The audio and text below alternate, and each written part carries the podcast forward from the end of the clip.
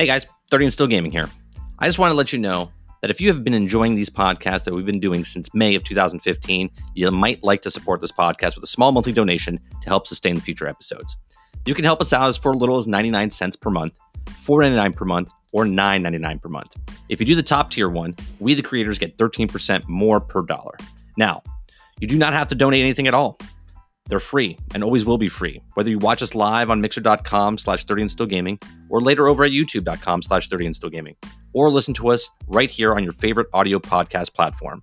But if you have enjoyed at least even one of these episodes, you might want to help us out. The link is in the description below if you would like to support us. I do appreciate everyone listening and hope you enjoy the content we have been creating over the years and look forward to doing many more. Enjoy the show.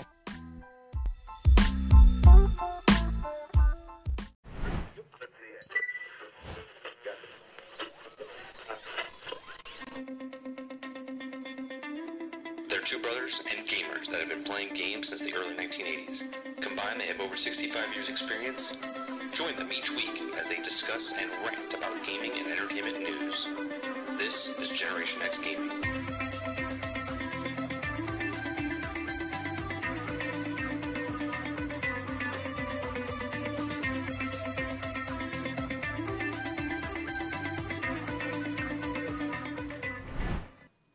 Everybody, and welcome back to another week, another episode of Generation X Gaming, a weekly podcast that goes over a few of the top stories in the past week, and we rant along the way. Joining me each and every single week is Sarge McCluskey. What's going on, bro? almost choked on my coffee. Good lord. We almost- That's caffeine directly into the lung. We almost lost Sarge there. We almost lost Sarge. oh God. those of you uh, that are not watching live right now, because this episode is being recorded locally, because my internet provider is down the road right now, working on the internet and cutting me off. So I, I, I can get Sarge, but I can't go live um, because of the stability of it. So if you're watching this, you can come on over to youtube.com slash 30 and still gaming. You can also listen to us on iTunes, Spotify, Google Play, and Anchor.fm. Make sure if you're listening to this on any of those platforms, you hit up a review, like, share, subscribe, or wherever you're, you you are. Uh, appreciate you listening. Hope you enjoyed the show. On today's show, we're going to be talking about the Game Awards. The Game Awards are on December 12th. So we are going to go down, break down, and I was going to have the chat vote as we go, but now there is no chat on this episode. So we're going to talk about the Game Awards. We're We'll going to vote. we're going to talk about Google Stadia. We're going to talk about the season of Destiny, where it is right now, uh, and what happened and where it's going to go. We're going to talk about Star Wars Jedi Fallen Order. Sarge has not played it, but I played it and completed it, and I've 100%ed it. So I uh, we'll talk about that. Um, Valve announced Half Life, so we'll bring that up.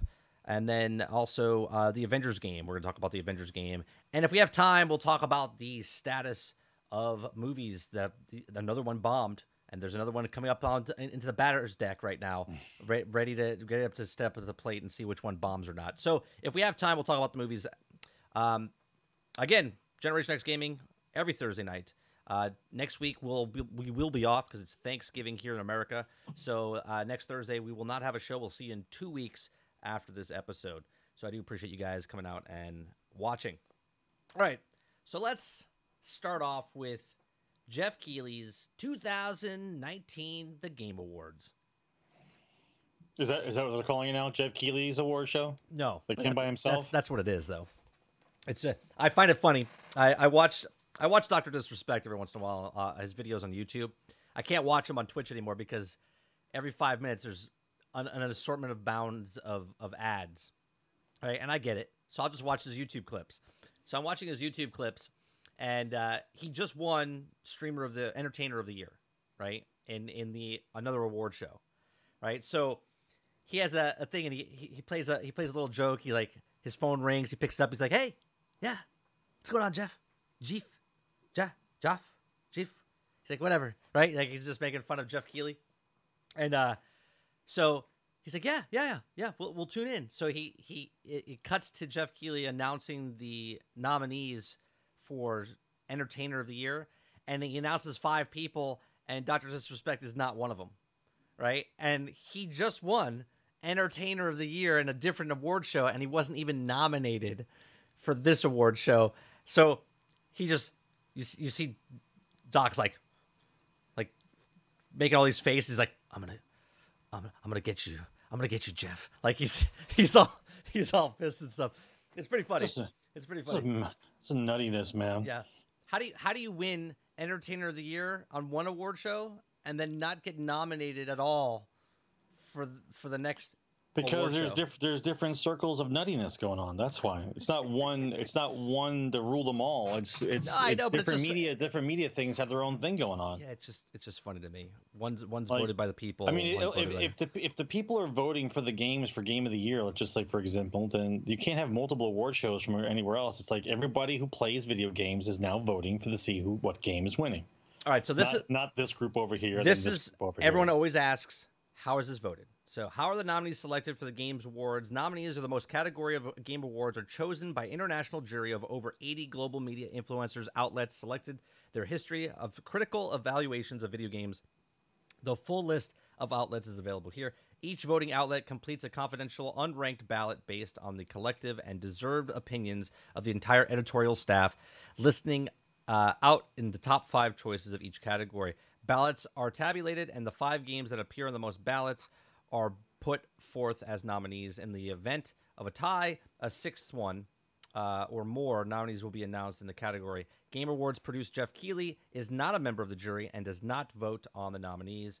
Um, it says, Why do you use a jury to select the nominees? Given to a sheer number of games released each year, as well as an extended time required to a full evaluated products, the voting outlet approaches allows the wildest possibilities critical uh, uh, assessments. The ballot submitted to the Game Awards representatives to collective opinion and the entire outlet, not one individual's point of view. So there you go.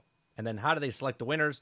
The winners are determined by the blend vote between the voting jury of 90% and the public fan voting of 10%. So fans can vote their favorite games once every 24 hours. So, so basically, on the they Game put the electoral college. They put the electoral college into video games, but didn't tell anybody. Yeah. Thanks, guys. yeah, so that's that's basically what's happening uh, there. So um, let's go. Let's see. You, the people who actually play the games vote counts, but not that much.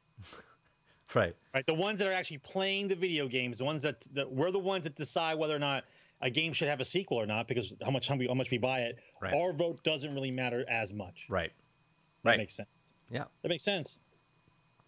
Oh, you know what? Don't even get me started this early in the show. Let's let's just move on to to uh, to, to the actual nominees. Hold Let's, on, let's, hold on one second, because I'm I'm I think my my audio is ducking yours. So give me one second. Filter. No, I guess it's not. well, we won't be able to know because there's nobody in chat to tell us. Right. That's all right. So you could be talking and nothing be coming out, and it's just you're only hearing me talk. No, I I checked I checked before. We're we're good. We're good there. Um, all right, so let me bring this up on the actual screen. All right, so game of the year. Game of the year nominees are Control, Death Stranding, Resident Evil, Sekiro, Super Smash Brothers, and The Outer Worlds. Okay, so there's six of them there. They said five, but six there was a tie. So, in your opinion, Sarge, what game do you think will win Game of the Year? All right. Well, once again, the the people's votes don't matter as much, right? So only 10%. I'm gonna I'm, I'm gonna have to say I'm gonna have to say it's probably gonna be between Control and Super Smash Brothers, Mm. right? I would like it to be Outer Worlds, but all that is is a better rendition of Fallout, and so they wouldn't be able to pick that one. Besides, Bethesda might have a conniption if if Outer Worlds actually got Game of the Year after they already made the game just like it. So, based on it's recognizing the game that delivers the absolute best experience across all creative and technical fields. I have to. I, I like Outer Worlds. I think Outer Worlds should be in this in this as nomination. I don't. Probably Control. I don't think it's going to win. Outer Worlds. I don't think it's going to win. I think it's either going to win is Sekiro or Control. I think Control. and I'm gonna go with Control just because of the sounds, the acting, the the just the technical stuff. So I'm gonna I'm gonna click there. It's it's it's art. It's artsy enough. right. It does a good job of it to be well rounded. What the what the fuck is this? I got to do this every single time I I I vote. For God's sakes! All right, action game. We have Apex Legends, Astral Chain, Call of Duty, Devil May Cry Five, Gears Five, and Metro Exodus. Am I, am I right? Am I writing this stuff down? By the way. no, no. Well, you Yeah. have to write yours down. I'm voting on mine on screen. All right. So I'll I'll I'll keep track of my own. Here, then. if you want to do it this way, Sarge, just put alright. no, no. Listen, just write the the title like action game, and then just write one through five or one through six, right? So just put your number down, and I'll know what it is. Like what I voted for right now. Yeah, instead of writing the name, just put like if I if you say Apex, it'll be one. If you say Devil May Cry, it'll be it'll be four. You understand? Okay. Okay. All right. So I'm gonna go with action game. There's Apex Legends, uh, Astral Chain, Call of Duty, Devil May Cry 5, Gears 5, and Metro Exodus. Is action game from the best game in action genre, focused primarily on combat. Which one do you think will take? it? Primarily on combat. That's what it says. It says primarily the genre focused primarily on combat. I don't know, man. I mean, the the the, the they're focusing on the combat version of the actual of the of the game. That's the category for the best game in the action genre focused primarily on combat. Activision's is getting shit on all fucking year. Probably they're gonna win. I like how you your your your thought process on who's going to win based on other things. Yeah, that's how it works. Yeah, yeah.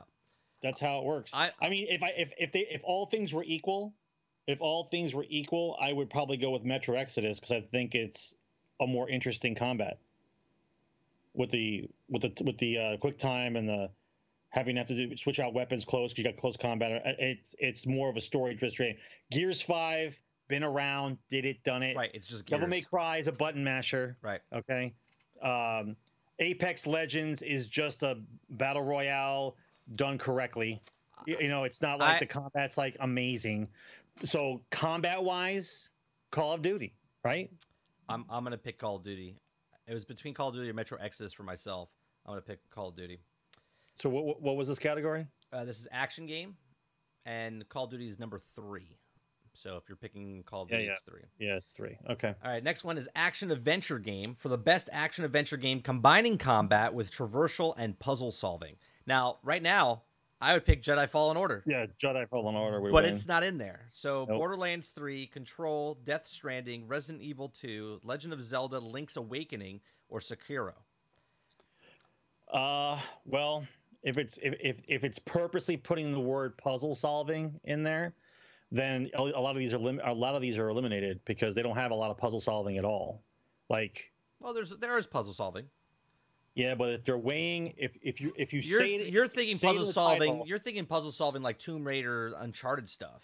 yes, but if you're weighing out puzzle solving, if you're weighing that out as an actual attribute to the game, then who has better who which of those is more significant within the rest of it like oh yes it's a it's a combat game. Yes it's an action adventure game. They do it well but who also does puzzle solving well in the game right? That's what you're saying. Mm. so mm, once again uh, i'm gonna have to up mm, it looks like between depending on how badly they feel for kojima or not i, I think it's gonna be zelda or kojima.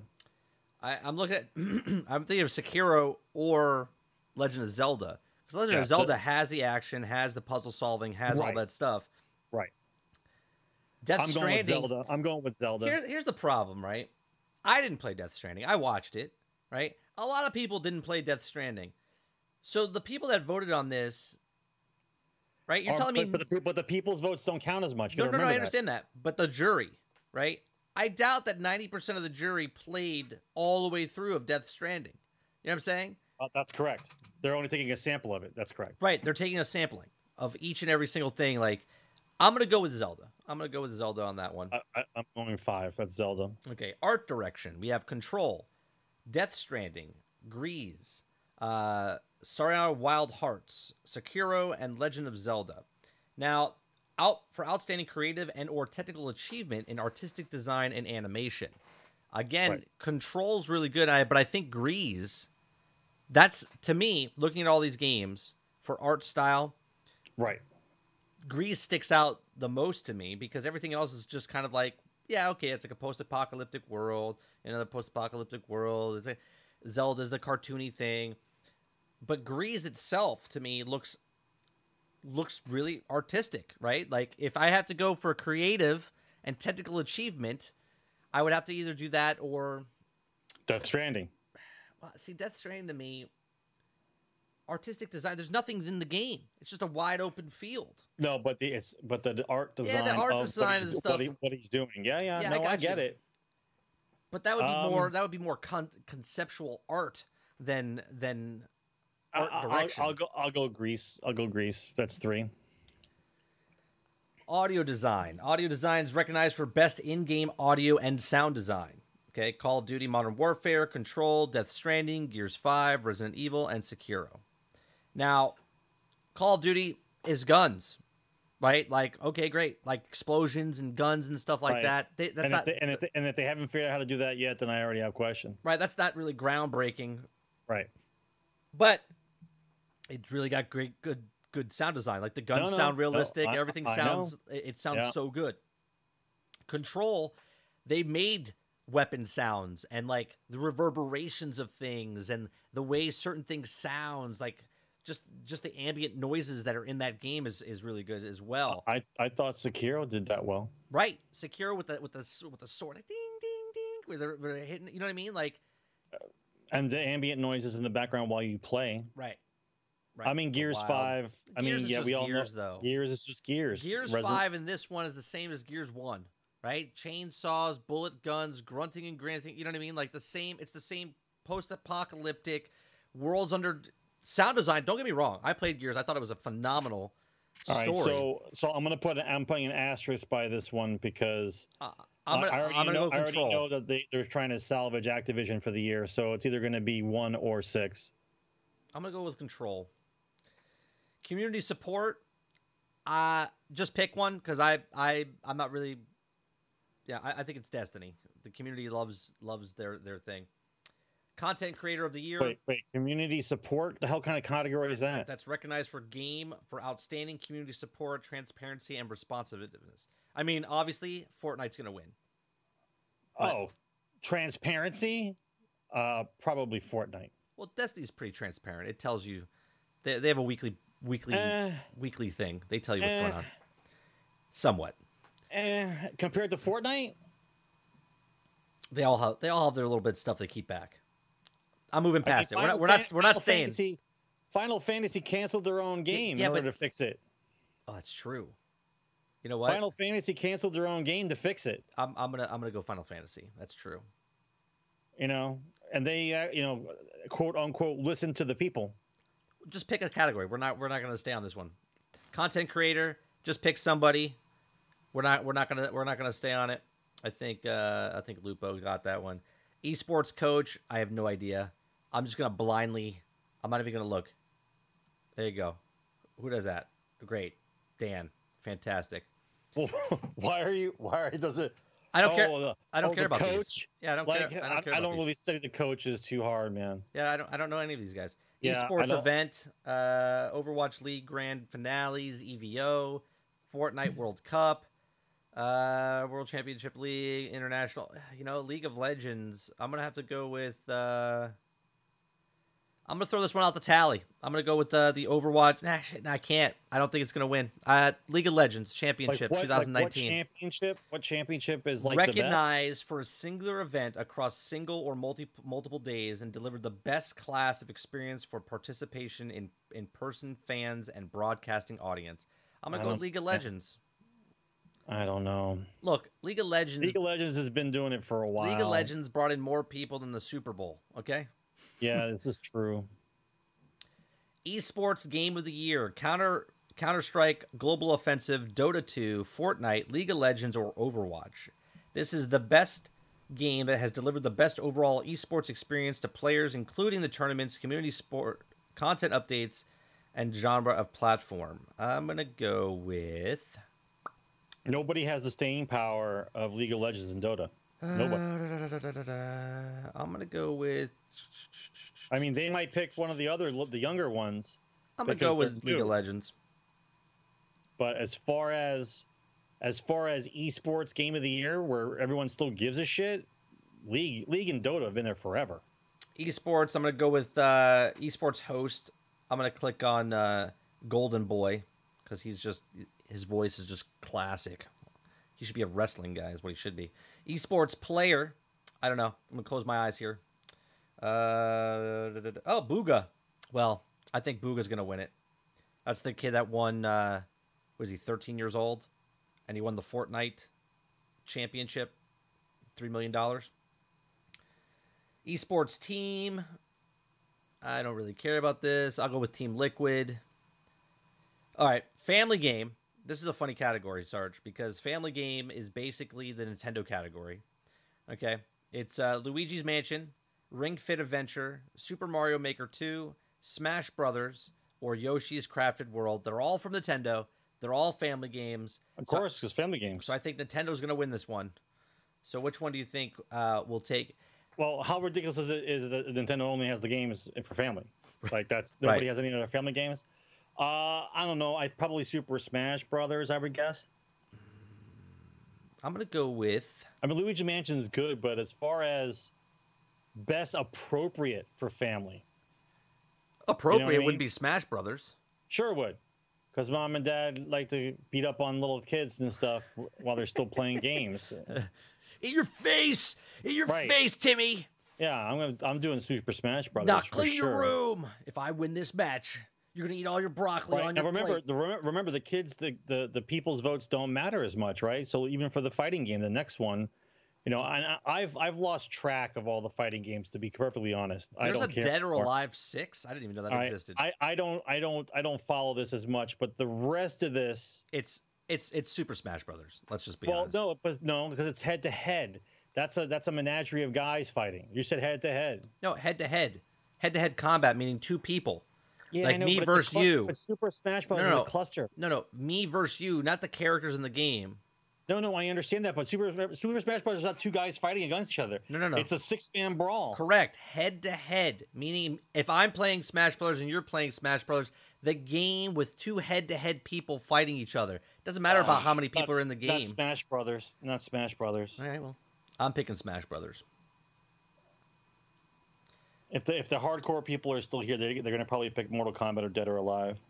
I, I find it funny that the next one, fresh indie game, presented by Subway. the indie game is Za Um.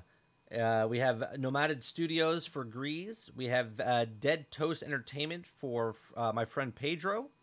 We have Mobius Digital for The Outer Wilds.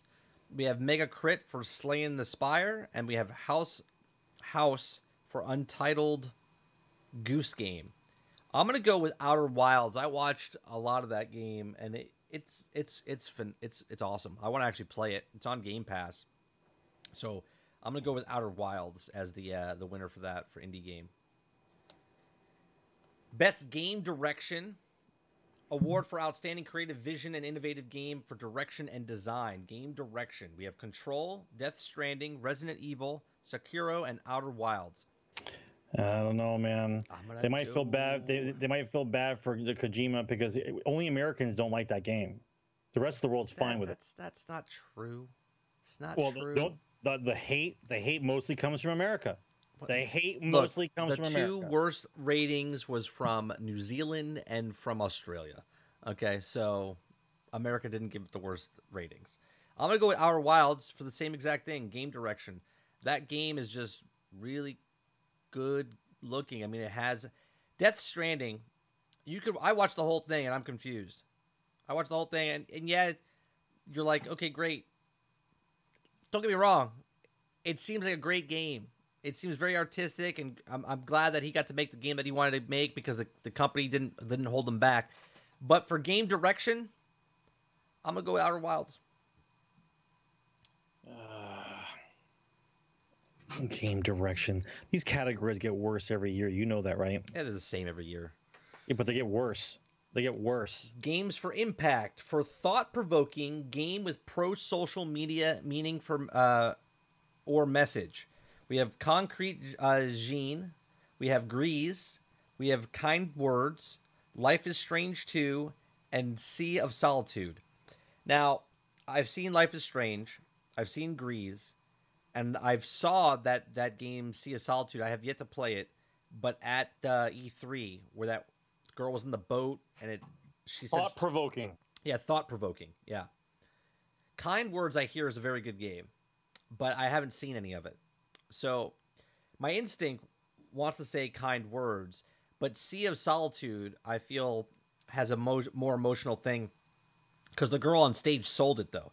None of these other people stood on stage and sold it to me. Sea of Solitude is a person that felt like overwhelmed and uh, um, what's it called? Has a lot of uh, mental health issues and stuff like that. So I'm gonna go with Sea of Solitude just because uh, it's unfair. Basically, she sold it to me, and I was like, all right, that sounds really good. And then I think it's pretty cool looking. Independent game for outstanding creative and technical achievement in a game made outside of traditional publisher system. We have Baba is You, Disco Elysium. We have Katana Zero. We have Outer Wilds and Uni- and Untitled Goose Game. I still think this one's Outer Wilds. I'm gonna go with Outer Wilds as well. Outer Wilds, man, it's just a it's a really good game. I really want to play it. Mobile game, I really don't care. So uh, just just pick one Well, you can't just pick one because you know which one's gonna win because they want them to for the feel better best about game themselves. playable on the, on a dedicated mobile device. For the Right, best want them- game playable on a device. Yeah, take a, just take a good look at the games real quick, Mike. Take a look at the take a look at the nominees, and which one do you think will win? Well, you you think Call of Duty is gonna win? That's correct. I, I don't think it's gonna win. For the best game of a playable on dedicated mobile device. The best game playable, best game playable on a mobile device. Nobody is downloading and playing the rest of these games like a crazy son bitch that That's they're playing true. Call of Duty. That's not true, but it doesn't matter how much they're playing. Remember, the person that's voting is not the player. Yeah, It's only ten And I'm percent. aware. And I'm aware. And, and and Activision needs a little pick me up because you know they got beat up all year. Yeah, they're fine. Children of the Light is what I'm going to pick. Multiplayer game for outstanding online multiplayer gameplay and design, including co-op and massively multiplayer experience. Uh, representative of game genre or platform. You have Apex Legend. Wait a minute. Multiplayer game. Oh, multiplayer. Okay, Borderlands 3. I had to think about that for a second. Call of Duty Modern Warfare, Tetris 99, and Tom Clancy's Division 2. What? Division 2 got nominated for something. So wait, multiplayer game. Where's Destiny? Destiny didn't get picked?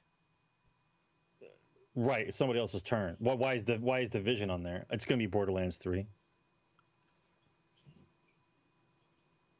I mean, Tetris 99 is always online. You're constantly playing with 99 other people. Uh huh. Sure, sure. Uh, for outstanding online multiplayer gameplay, Borderlands 3, everyone I watched played solo. Everybody I watched played solo. I'm gonna I'm gonna have to go with um, I'm gonna go with Apex. You're wrong, bro. You're wrong. It's, it's all right to be wrong. I'm gonna go with Apex. You're wrong. Narrative for outstanding storytelling and narrative development in a game. We have The Plague Tale, we have Control, we have Death Stranding, Disco Elysium, and Outer Worlds. Ah, man. A narrative game for outstanding storytelling and narrative development in a game. Plague Tale's good. Plague Tale was good. Yeah. Death Stranding is just confusing. The qu- the ques- question is: Is there are they going to give it to a, a lower a lower group? Is the question? Are they going to give it to an indie game as opposed to giving it to a mainstream? I mean, technically, Kojima's Death Stranding is an indie game. He's a new studio. He's an This independent. is true. Yeah. Outer Outer Worlds has a good story though. Outer Worlds is It's a really humorous. good game. Yeah. It's a humorous. I'll give it to Outer Worlds just to see if we can spit into Beth- Bethesda's face for one more I'm going to go with The Plague Tale. I think that's going to win.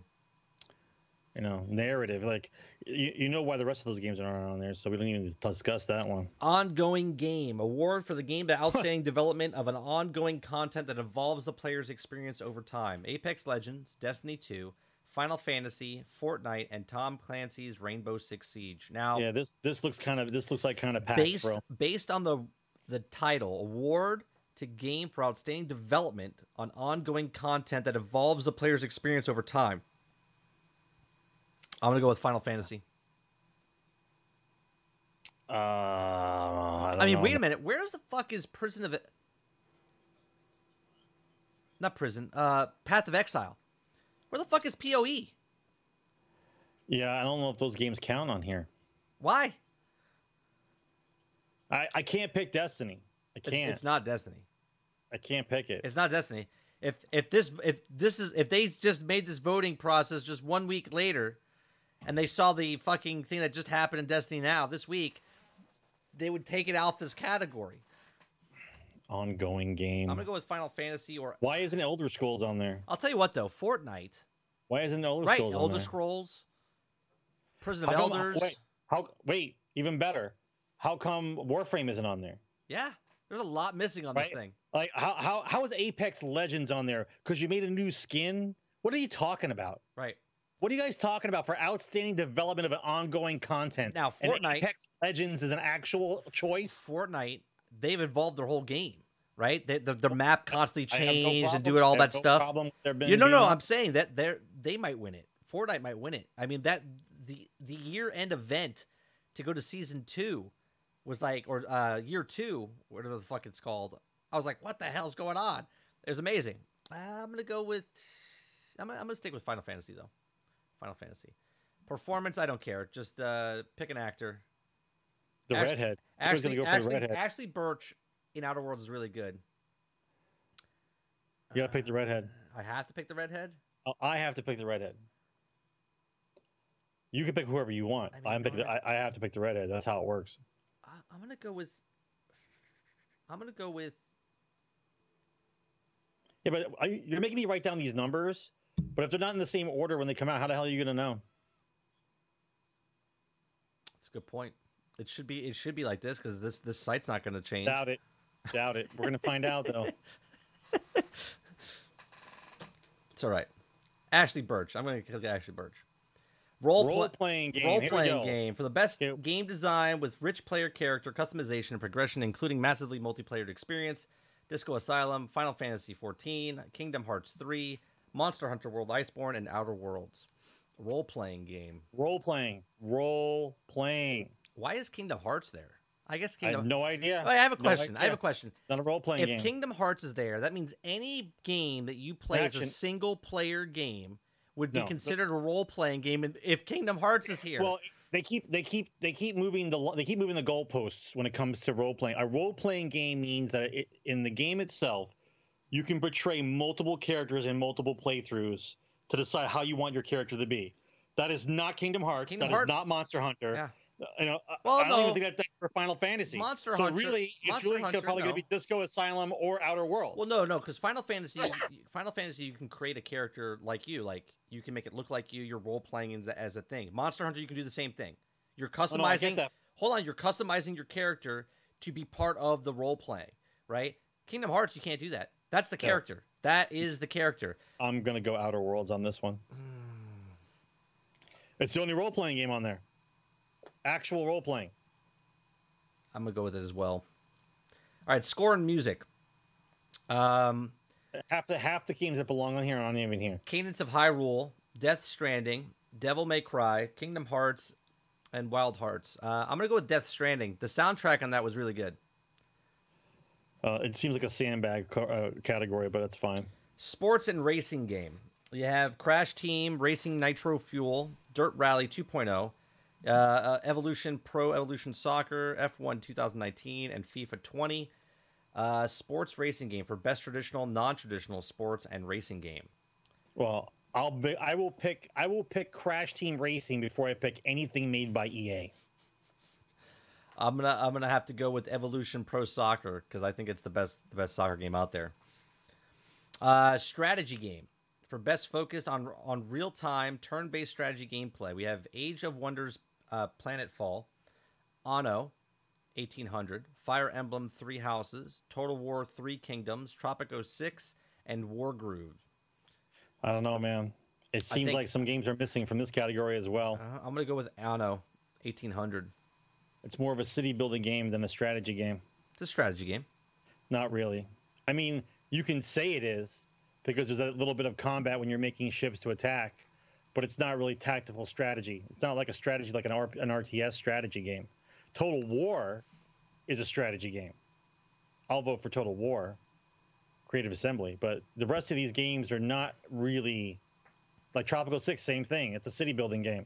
It's not a strategy game. Right. I mean, there's some strategy to building buildings, but it's not tact eh, it's strategy. a strategy. that's that's like saying pick the best strategy game, checkers or chess, right? strategy, right? Yeah, Right. checkers is kind of strategic, but Right. the the the intelligence level of checkers is nowhere near the complexity of, of chess. chess. Right. All right. VR and AR game for best game experience playable in virtual or augmented reality. Uh, we have As- Wrath. We have Blood Truth, Beat Saber, No Man's Sky, and Trover Saves the Universe. I Uh, mean, you know what? Don't know enough about this category because Neither do I. once- once again, we are living in during a time where we are still waiting for a development team to break through the glass ceiling about VR meaningful. Well, well, I think I think Valve has done it. We'll talk about that right after this. It's a it's a good segue. I'm gonna go with uh, I'll go with Blood and Truth. I don't know. That's that's what I'm going with. And that's the last category. So that is the Game Awards, which we will cover live on December 12th, which I believe is a. I gotta look up what the, what the date is. December 12th is a Thursday. So perfect. So Thursday, and I think it starts at what, nine o'clock, if I'm not mistaken. So we'll have an hour worth of the show, and then um, th- does it say a time? Uh, celebrate, how to watch. Are, are you okay? 8:30 p.m. Eastern. There you go. So we're half hour in, and then we'll so it'll be an extended Generation X gaming. Oh shit! I gotta re I gotta reschedule. Someone asked me to come on a podcast on December twelfth, and I can't I can't do that because I'm gonna be doing this live, and then I was gonna go after the show to their podcast. I have to I have to I have to contact him and, and change that. Why not just go on that one? It's cool. No, no, because I want to do the, the award show. I don't want to just stop the thing and then head over there while the award show is still going on. Oh come on, man! You know you know the award shows just for shits and giggles. Eh, it's a good time to watch with the with the chat and stuff like that. So, all right. So, let's talk about Half Life, Half Life Three, or not? I'm sorry, not Half Life Three. Half Life Alyx, Alyx, uh, Alyx. I think it's called. It's a VR game, and uh, they just they just basically announced it today. So I'm trying to find. Hold on a second. New folder. Game stories. uh, Three. Where is it? Game Awards, Saints Row. There it is. All right. So the game itself looks pretty cool. Jeff Keighley's playing it. Let me put this into YouTube so I can actually get a video of it. Uh, da, da, da, Half Life. Is this the trailer right here? Trailer breakdown. I love that they constantly, constantly put just advertisement after advertisement. I mean, That's that's what it's all about, man. I I don't, I don't need to do that. Then I'll just go to the YouTube channel and and fucking type it in. Official trailer. There we go. Yeah, Walgreens. I'll take a I'll take a three second commercial instead of a a minute and a half commercial on the website. All right, so this is uh, Steam VR. Uh, We're not gonna have any video or uh, sound on this, so I'm interested in knowing. I don't know anything about this. I don't know. I didn't watch the press conference that they were they were talking about, but this game looks like a really cool VR experience because the guy is actually moving around the board Mm. like it's it looks like a first person video game and you're wearing a VR headset, right? So it looks like there's an actual story. It looks like a real game. You know what I'm talking about when you say a VR game? VR Yeah, I know- games, I, I already know what you mean. VR games. You don't even need to defend it. they just look they look they look weird. No Man's Sky did a really good job, but I don't like the movement in No Man's Sky. Like yeah, you, you don't actually walk. You're like sliding or teleporting to certain locations. This looks like you are kind of moving. I don't know if it's like this this has a chance to put VR games on the map. right. This this game has a chance to Now- put VR in a position where other developers are like, "Hey, that's going to sell well. We can do that." I don't know if you're see it looks like they're standing still a lot still, right? And then like things are happening. So I don't know if it's like do something, do something, and then the game progresses you and makes you walk forward. We don't know. Right. I don't know that. or if you actually are moving yourself. If you're moving yourself like a regular game, then this is next level, right? This is next level. This is like the void that we've sort of played. Obviously, you can't walk forward. You'll hit a wall or a door or, or whatever else. But this looks this looks pretty promising for what it is right now. Now March 2020 is right around the corner. I mean, we're only three months away to see Half Life. You know what I mean? So it'll be interesting to see. It'll be interesting to see what happens with this game. Um, I don't think this is going to be like like a, a oh shit like moment. I think that what this is going to do, people are going to get it. They're going to be like, all right, this is the next step, right? Because even even Valve says like what Valve did with Half Life back in the day was groundbreaking to what yes. it, to what for it is for first person shooters. Correct for first person shooters, right. absolutely right. So they said that they're doing the same thing basically for VR. So if right. if they can if they can break into the VR world and change the way we perceive VR, VR, then that's huge, right? That's huge, especially since they provide VR. Now there are some downfalls, like it's you, you're gonna need a high end rig, okay? But oh, that well, well, once again, what happens? What happens to hardware if the software raises up? People start buying the new hardware. That's how right. it goes. And obviously, the Valve software, the software will, pu- will push the hardware. And, and and Valve wants to sell more headsets, right? So of course. So I see this as a, a as a good a good move for the industry, not just for Valve, right? Like the only way I can the only way I can describe it is what like Lucas did for films is what Valve's trying to do. There's always a company or a person or technology that propels the rest of the industry going forward, right? Like Epic made the Unreal Engine. The Unreal Engine has propelled other games to come out, and it, it's groundbreaking for that for that aspect, right?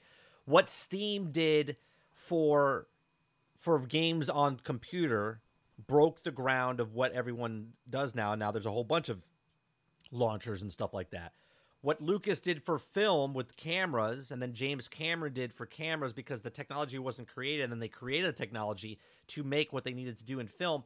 That's groundbreaking, right? So I think this is a, this is another one of those games that could be the uh, the precipice of of that of that era. You know what I mean? Like, look at what Minecraft did. Like Minecraft, say what you want about Minecraft, but Minecraft was that next level sandbox game, and then it exploded this last 10 years of of uh, voxel type based games and what you could do but it started game. very it started very slow started with and, one guy and, and, and, it never it never tried to to to bring in outside its own uh, community like right. it was meant for kids it was always meant for kids and then eh, as the game got a little bit more complex the kids who were playing it learned a little bit more because things got a little bit more right. complicated, like how to bake things and how to make the potions and how to make different kinds of walls.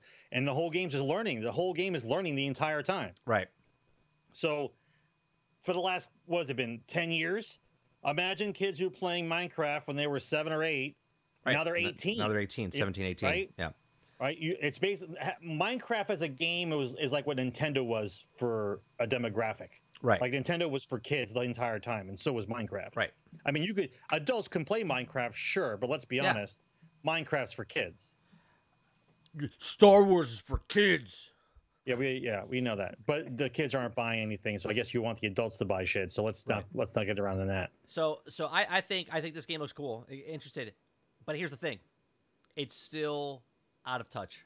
It's still out of reach for for everyone peons because you're not going to go out and buy this rig. You're not going to go out and buy the right. stuff to go play this reached one Ready game. Player One yet? Right. You haven't reached Ready Player. Okay, so here's how. Here's the progression of VR. Ready? The internet has to be solidified as much as plumbing is. Okay, where like everybody turns on a faucet and the water just comes. Right. You know what I'm saying? Like it, it just is there. Once the internet gets to that point across the entire country, then you're going to have really good VR, and on top of that, multiplayer VR. Right? That's that's right. the goal. Multiplayer experiences in a virtual world, and then we're at Ready Player One. So until that happens, VR will always be an outlier. Some cool things might be there, but I think as VR as as the most expensive Kinect or or uh, exercise pad that Nintendo had, like it's just the it's it's that outlier. Like, do you want to get the gamepad, Mike, and play Olympics and run up and down on this gamepad? No, I'm good. You want to stand in front of your TV and the Kinect and pretend like you're playing tennis and uh, no, I'm good. I'll just sit down and play with my controller. VR, same thing. Really expensive. Right. I'm to be in a room now. I got to be in a room that's all for myself. Like, so it's high end, which means the, the, the, the demographic for it is people with a lot of money. And until it's out for a while, internet speeds go up, multiplayer is available, and the price comes down, there's nobody, it's, it's not a necessity. Right. It's not a have to have it. It's cool. Don't get me wrong. It's cool, but it's not have to have it. Yeah, I, I, I still think the the initial price point of getting into this is just still too high, right, for the average person. You're not gonna for one game, no. Now, obviously, the the the streamers, the the head gamers, the one percenters, and stuff like that, they'll buy this. The the the geeks that need to get that that next best, keep up with the Joneses, Right. me, type thing, will get it. Until there's five to ten games like this, if this game's good, Right. that's when they'll start. But, but, but when you break into a different when you're breaking into a different market, Mike, it takes time, right? Like somebody has to somebody has to break through the wall. Somebody has to say, "Hey, this is what we can do," and then it snowballs from there.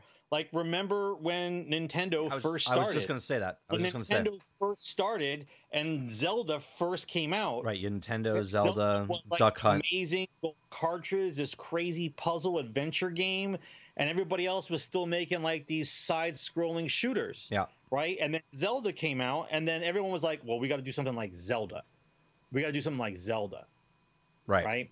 And so that started the whole action RPG stuff, the Metroids, the Kid Icaruses, the Castlevanias. Like people started making those games and, and got popular. So we're we're at the same point now where VR, it's VR's turn. Maybe this can be the one. We've said this before. We said this during the Rogue thing that when they, the Star Wars Rogue game came out, like this could be the one. Wasn't. The, the, the next one that came out, we said that one could be the one. Right. Wasn't. Right. Like we're guessing just as much as anybody else, but you'll know when it happens because they won't shut up about it. Right, the market will tell you. Right. You'll The- know. the- the you'll market know will tell when you. it happens when they won't shut up about it, and you'll know that you you'll have to get it. Right. Because this is a system, regardless of what you're looking at. Yes, it's a PC, but the goggles is a system.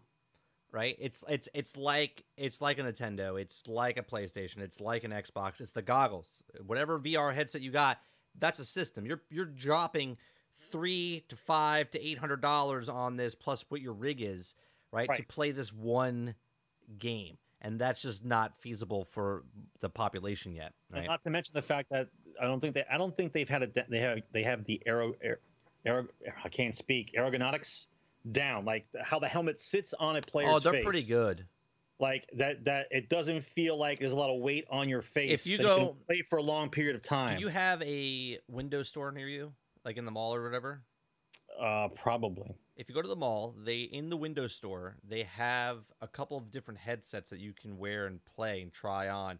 They're actually pretty good now. Like they're really good. They're getting better and better, lighter, not too front heavy. It's not like what we wore wore at the at the Void, where you you're ratched onto that that helmet and you had to like clack it to your head, and you're like and you're like, Right. yeah, can you can you see me? And your your head's like leaning forward a little bit. You know what I mean? Like it, it it's good. It's nice and light, but there's still wires, and there's still things. Now there's the wireless system, which is a little bit more expensive. You know what I mean? Of course, of course. Well, but let's be honest. You want to wear that. You want to be able to wear the helmet like you hold the controller. Yeah. No wires. Yeah, no wires. No wire. Right. All right, so let's move on from there. We have uh speaking of systems, right? The Oculus Rift and all the other VR headsets, so they're standalone things. Let's talk about Google Stadia, right? Google Stadia, let me bring this up. Is when it came out and they announced it, what was it? Was it April when they announced that? Was it that far back? I don't even know. Google Stadia. All right. I believe it was like April when they had first when they first announced it, if I'm not mistaken. And now here we are. We're two days into the into the launch. So Google Stadia's features missing at launch, and when they do expect them. So right now, for detailed breakdown of what's going on available at launch is the near future in the 2020. Here's an, ex- an extensive list of Google Stadia's features that are subject to rollout.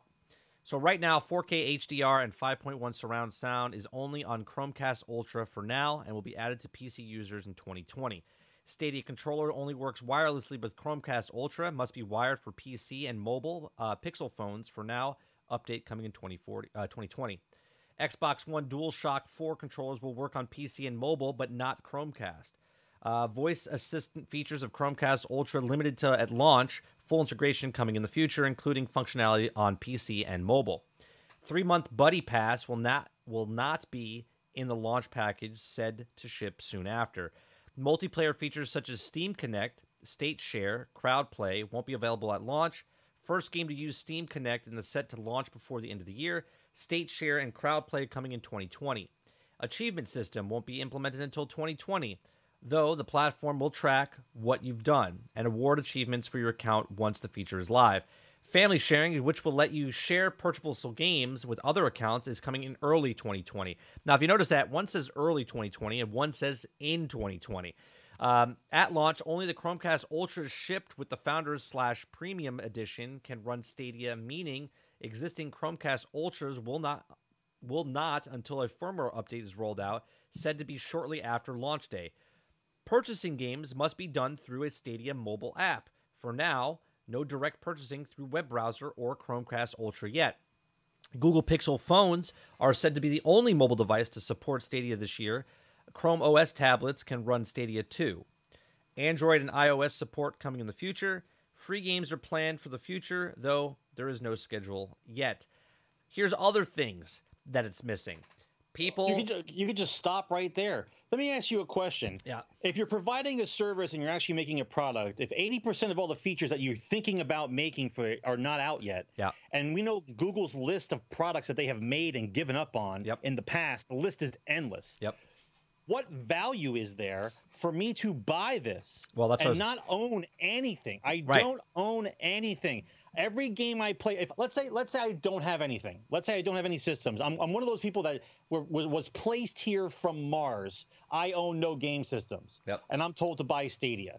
Okay, I buy Stadia now. I pay the monthly thing, and I'm paying for the for the hardware. Now, I don't own anything. I don't own it. So after a while, whatever they feel like doing for the servers or changing out stuff, I'm paying money for something that I never actually have. right. Okay. So who is that for? What gamer doesn't want any history of his own stuff and just wants to exist in a world where the where the lag doesn't let you play anything that you have to play correctly? No matter how much they say, they they they had said multiple times they were having they're going to have negative latency. I just want you to understand what that actually means for just a second, and then realize that this is rush released for the holidays for people that don't understand video games, for people that don't understand the market. They're they're they're, they're trying to sell you the snake oil salesman pr- uh, uh, sales pitch, how it's going to be so awesome that you don't have to buy anything. You just have this controller in your house, and everything's going to be magical. Okay, and when it goes the way of the dodo, and they make the two or three hundred million dollars on it and walk away, and you own nothing. Okay, you're going to feel like a stooge. Okay, Right. If you're going to release a product like this, have the product finished. Finished. I- I'm glad you wanted to do all this stuff. Let me ask you a question, Google. Uh, is holding back hurting your bottom line?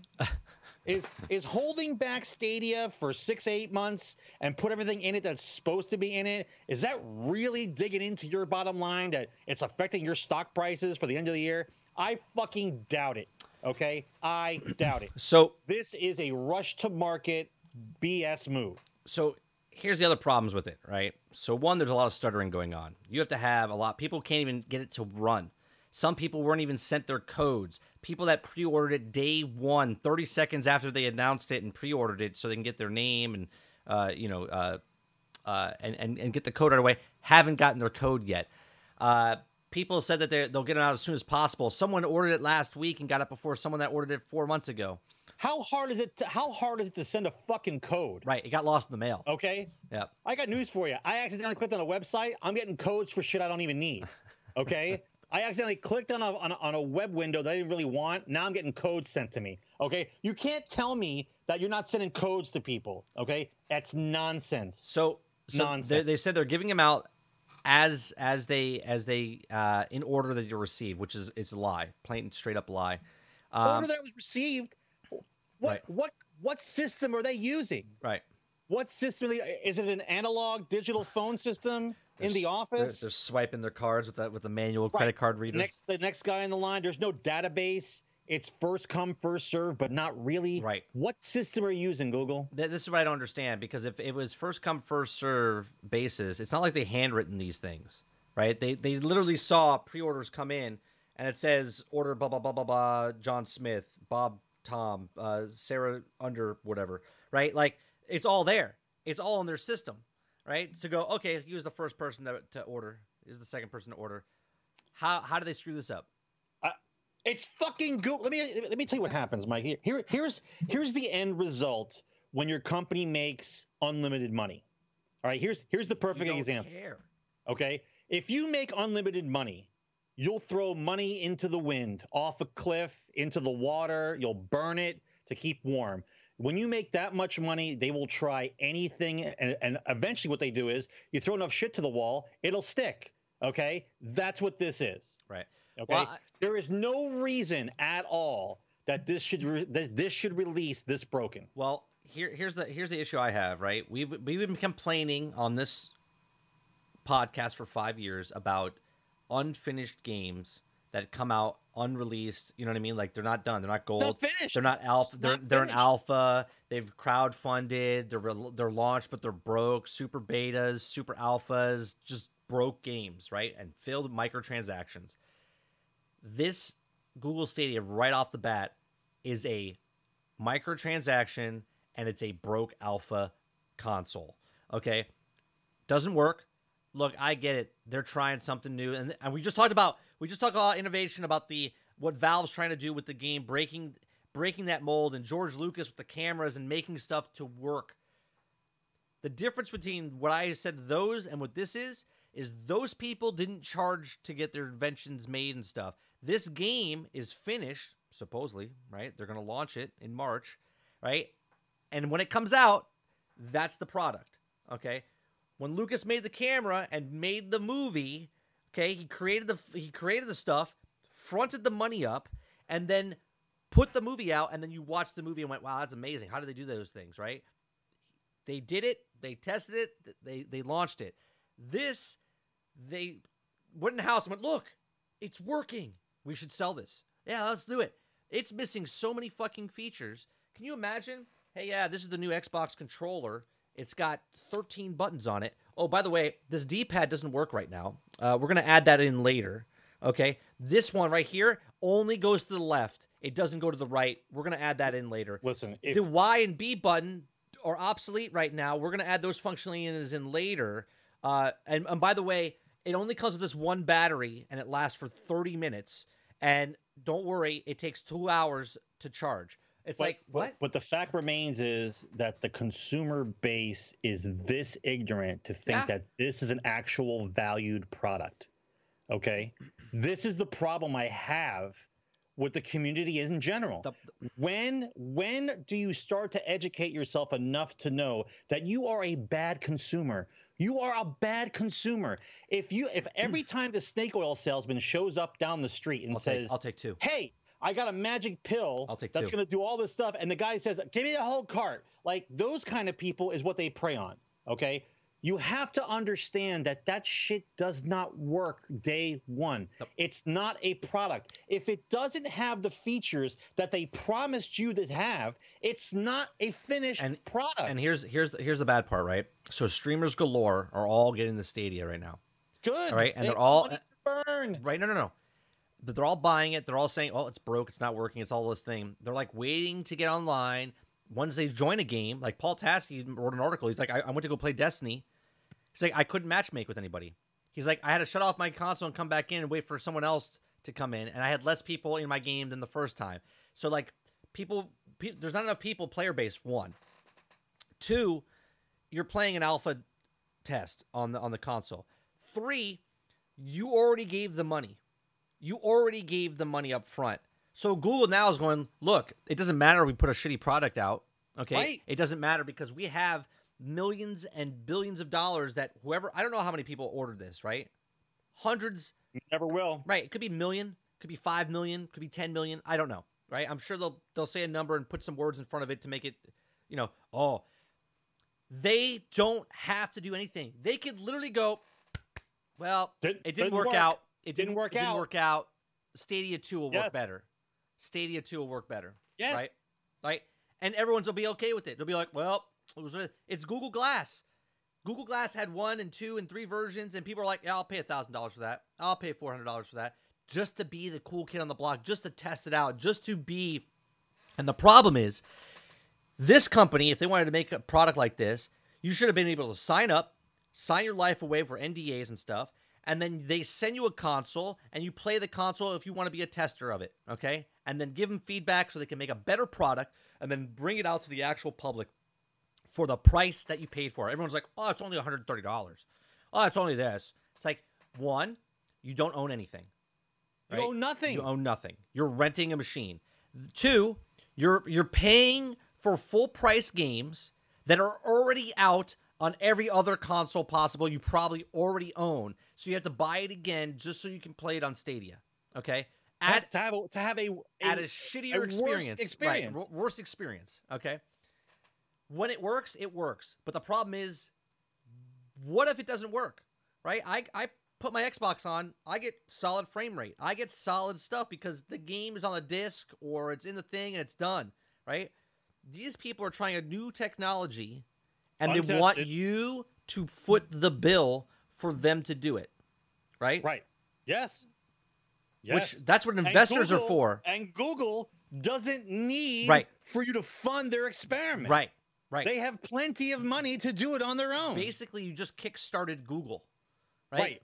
That's exactly what you did. Like I just want to I want to see something real fast. Let's see.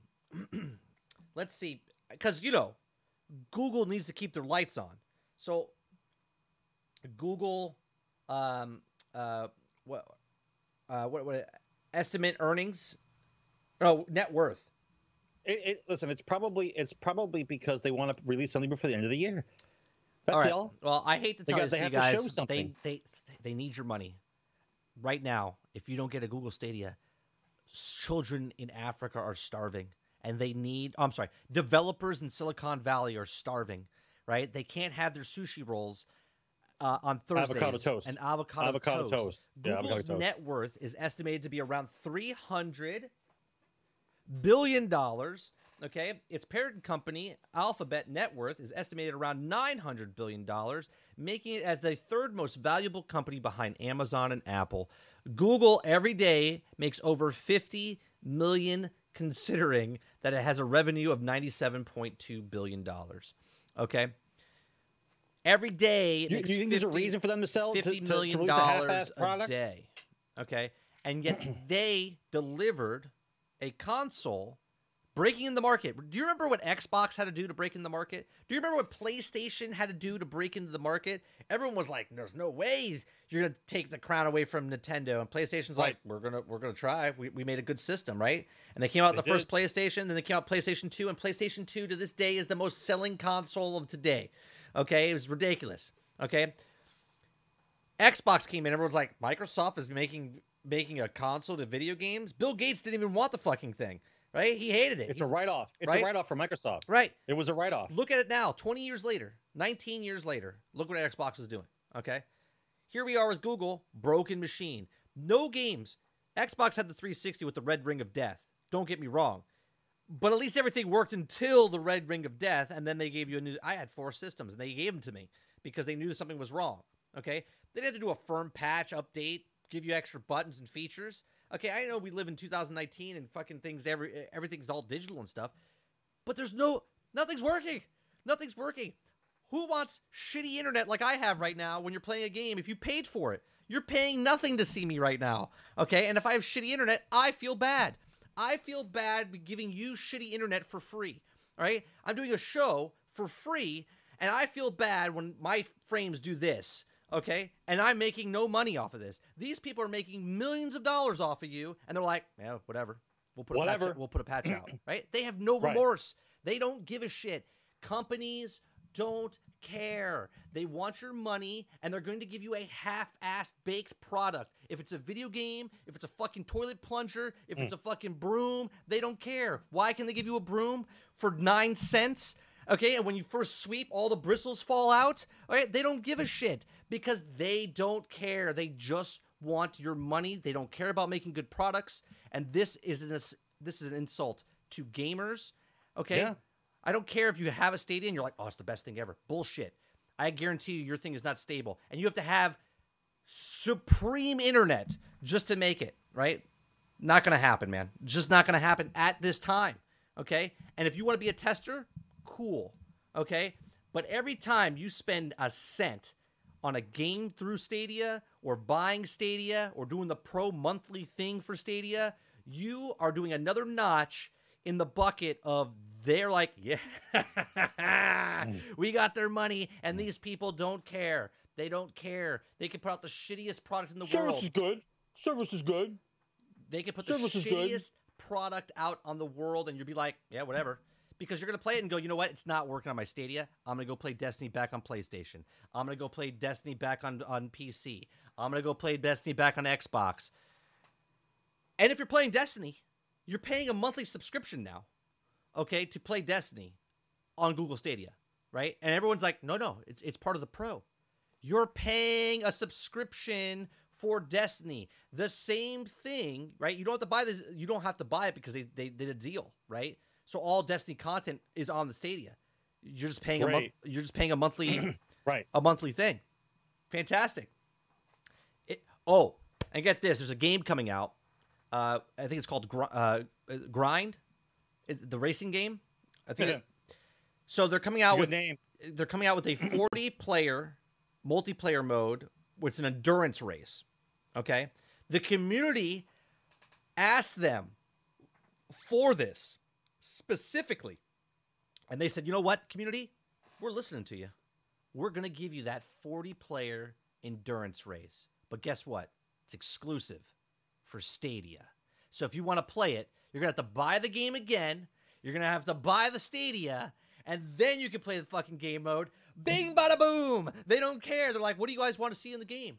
Well, we would love to see a, a you know, a, a 40 person endurance race where that's what the community like guys that play your game on the consoles that they already bought it on tell you exactly what they want. And they're like, "Yep, well, let's take a page out of Bethesda's book. Yeah, let's do it exclusive for Stadia. Like what? Are you? Are you? Are Right, you listening? they don't listen, man. I told you. Don't at some point, at some point about five years ago, the gaming market realized that they were under util, underutilizing the amount of money that they could squeeze from people. They figured this out, and once they figured out how to tap into that, everybody can say whatever they want, but you are paying two, three, and four times the amount of money you paid for your hobby, and you're not getting value out of it than you did before. But You're not getting more value for that money. Right. You're not getting more value for that money. You may think you are, but you are not. Yeah, grind on Google Stadia introducing endurance mode. It's not too often you get to bring up games entirely new gaming platforms, so it's fair to say that it's incredibly existed to the grind as part of the slate of launches titles of Google Stadia. With Stadia's launch window beginning on November 19th, the grind brings a, uh, a storied legacy and accessible yet challenging racing with iconic cars and the greatest circuits of forefront. Um, where is it?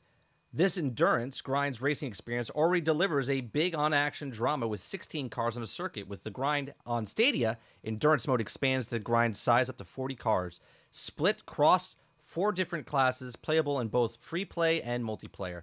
Online, a new quick matches endurance options has been added to Stadia, allowing players to lobby up for the complete uh, uh, compete against each other in a longer format races as you head into skirmishing. Here, this is great.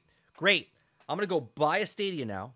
I'm gonna go buy this game yet again, so I can play it on a game console that's it's gonna be awesome. 40 player multi action on a car racing game. Yeah, late, the latency sure will it's gonna probably be- the latency probably gonna be awesome, bro. It's like dial up. You know, I, I don't. I listen. I don't fall into the category of being overly positive and googly eyed for every piece of tech that comes down the fucking pike. Okay. If you show me a product that works as intended and you tell me what it does and it does what it does, I will pay you the money for that product if it fits into my wheelhouse. But to, to tell me this long laundry list of shit that your system may do when you feel like releasing it, okay, you have to be the worst consumers on the planet to hand over Right. money and pre order something that has that. right now, if you buy a cell phone, if you bought a toaster oven, if you bought a mixer, if you bought a fucking spoon, if I take that spoon and I, and I dip it into an ice cream and all of a sudden the spoon starts to bend, I'm going to the store the next day and returning the spoon. If I buy a toaster and it burns my toast, I bought a, a ten dollar toaster, I bought a hundred dollar toaster, it burns my toast. I'm like, it's I'm taking this back. It's it's broke. But for some reason, a video game, electronic device, a game system, if it's broke, everyone's like, "Ah, that's all right, it's cool. It's like, what are you talking about? They, it's not even finished. If the toaster oven you bought only had one coil on one side, only toasted one side of your bread, and it only had half a oh, button, Fucking buck up, bro. Just turn it over. Just Yeah, pick up the toast, like, I don't put it back understand. and press it down again. You're, you're fucking lazy. It- Just turn the toast over. It doesn't. Like, it doesn't. It, I, I'm just it- confused by the market of, of people that buy stuff from companies and gaming companies, and they're like, "Yeah, I'm okay with it. I'll pay sixty dollars for this, and I'm okay with the broken game testing thing and testing your system, testing this, testing that, testing this over here. We're okay with it. But if if you buy something for five dollars and it doesn't work, they bring it back to the store like, I want my money back. I want my money back. All right, and they're all in someone's face, and the person behind the counter is like, "I'm sorry, I'll just give it to you. Here, here's a gift card." Right? Like, but video game industry, for some reason, people are like, "Yeah, all right, whatever. I don't care. Don't tell me how to spend my money." The, the, the best line I, I've heard more more often than not that I just want to punch them dead in the face is they'll fix they'll patch it later. The answer to everything that's wrong with your fucking system or your game is they'll patch it later. Don't worry about it. You think I'm going to believe the corporation telling me that they're going to fix it down the down the way after they already have my money? It's- what it's- are you fucking retarded? It's it's it's it's mind-boggling to me. It's mind-boggling. All right, you have to be retarded. we're, And I mean that in the nicest way possible. like when I mean retarded, I mean your IQ is below a certain number. That's what I mean.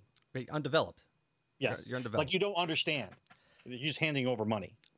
I mean, right? Okay. Next thing. Next. Next thing on the list, Destiny. Right, let's talk Oh. about Destiny here. Do you want to start or can I just get into it right away? No, I want to start. I'm gonna, I gotta. I What? gotta. Wait, wait, what? I- I gotta are you going to set it up? Want to be positive I first? have to explain it. People, you be people might not know what I'm talking about. So Destiny Right. came out with the season, mystery.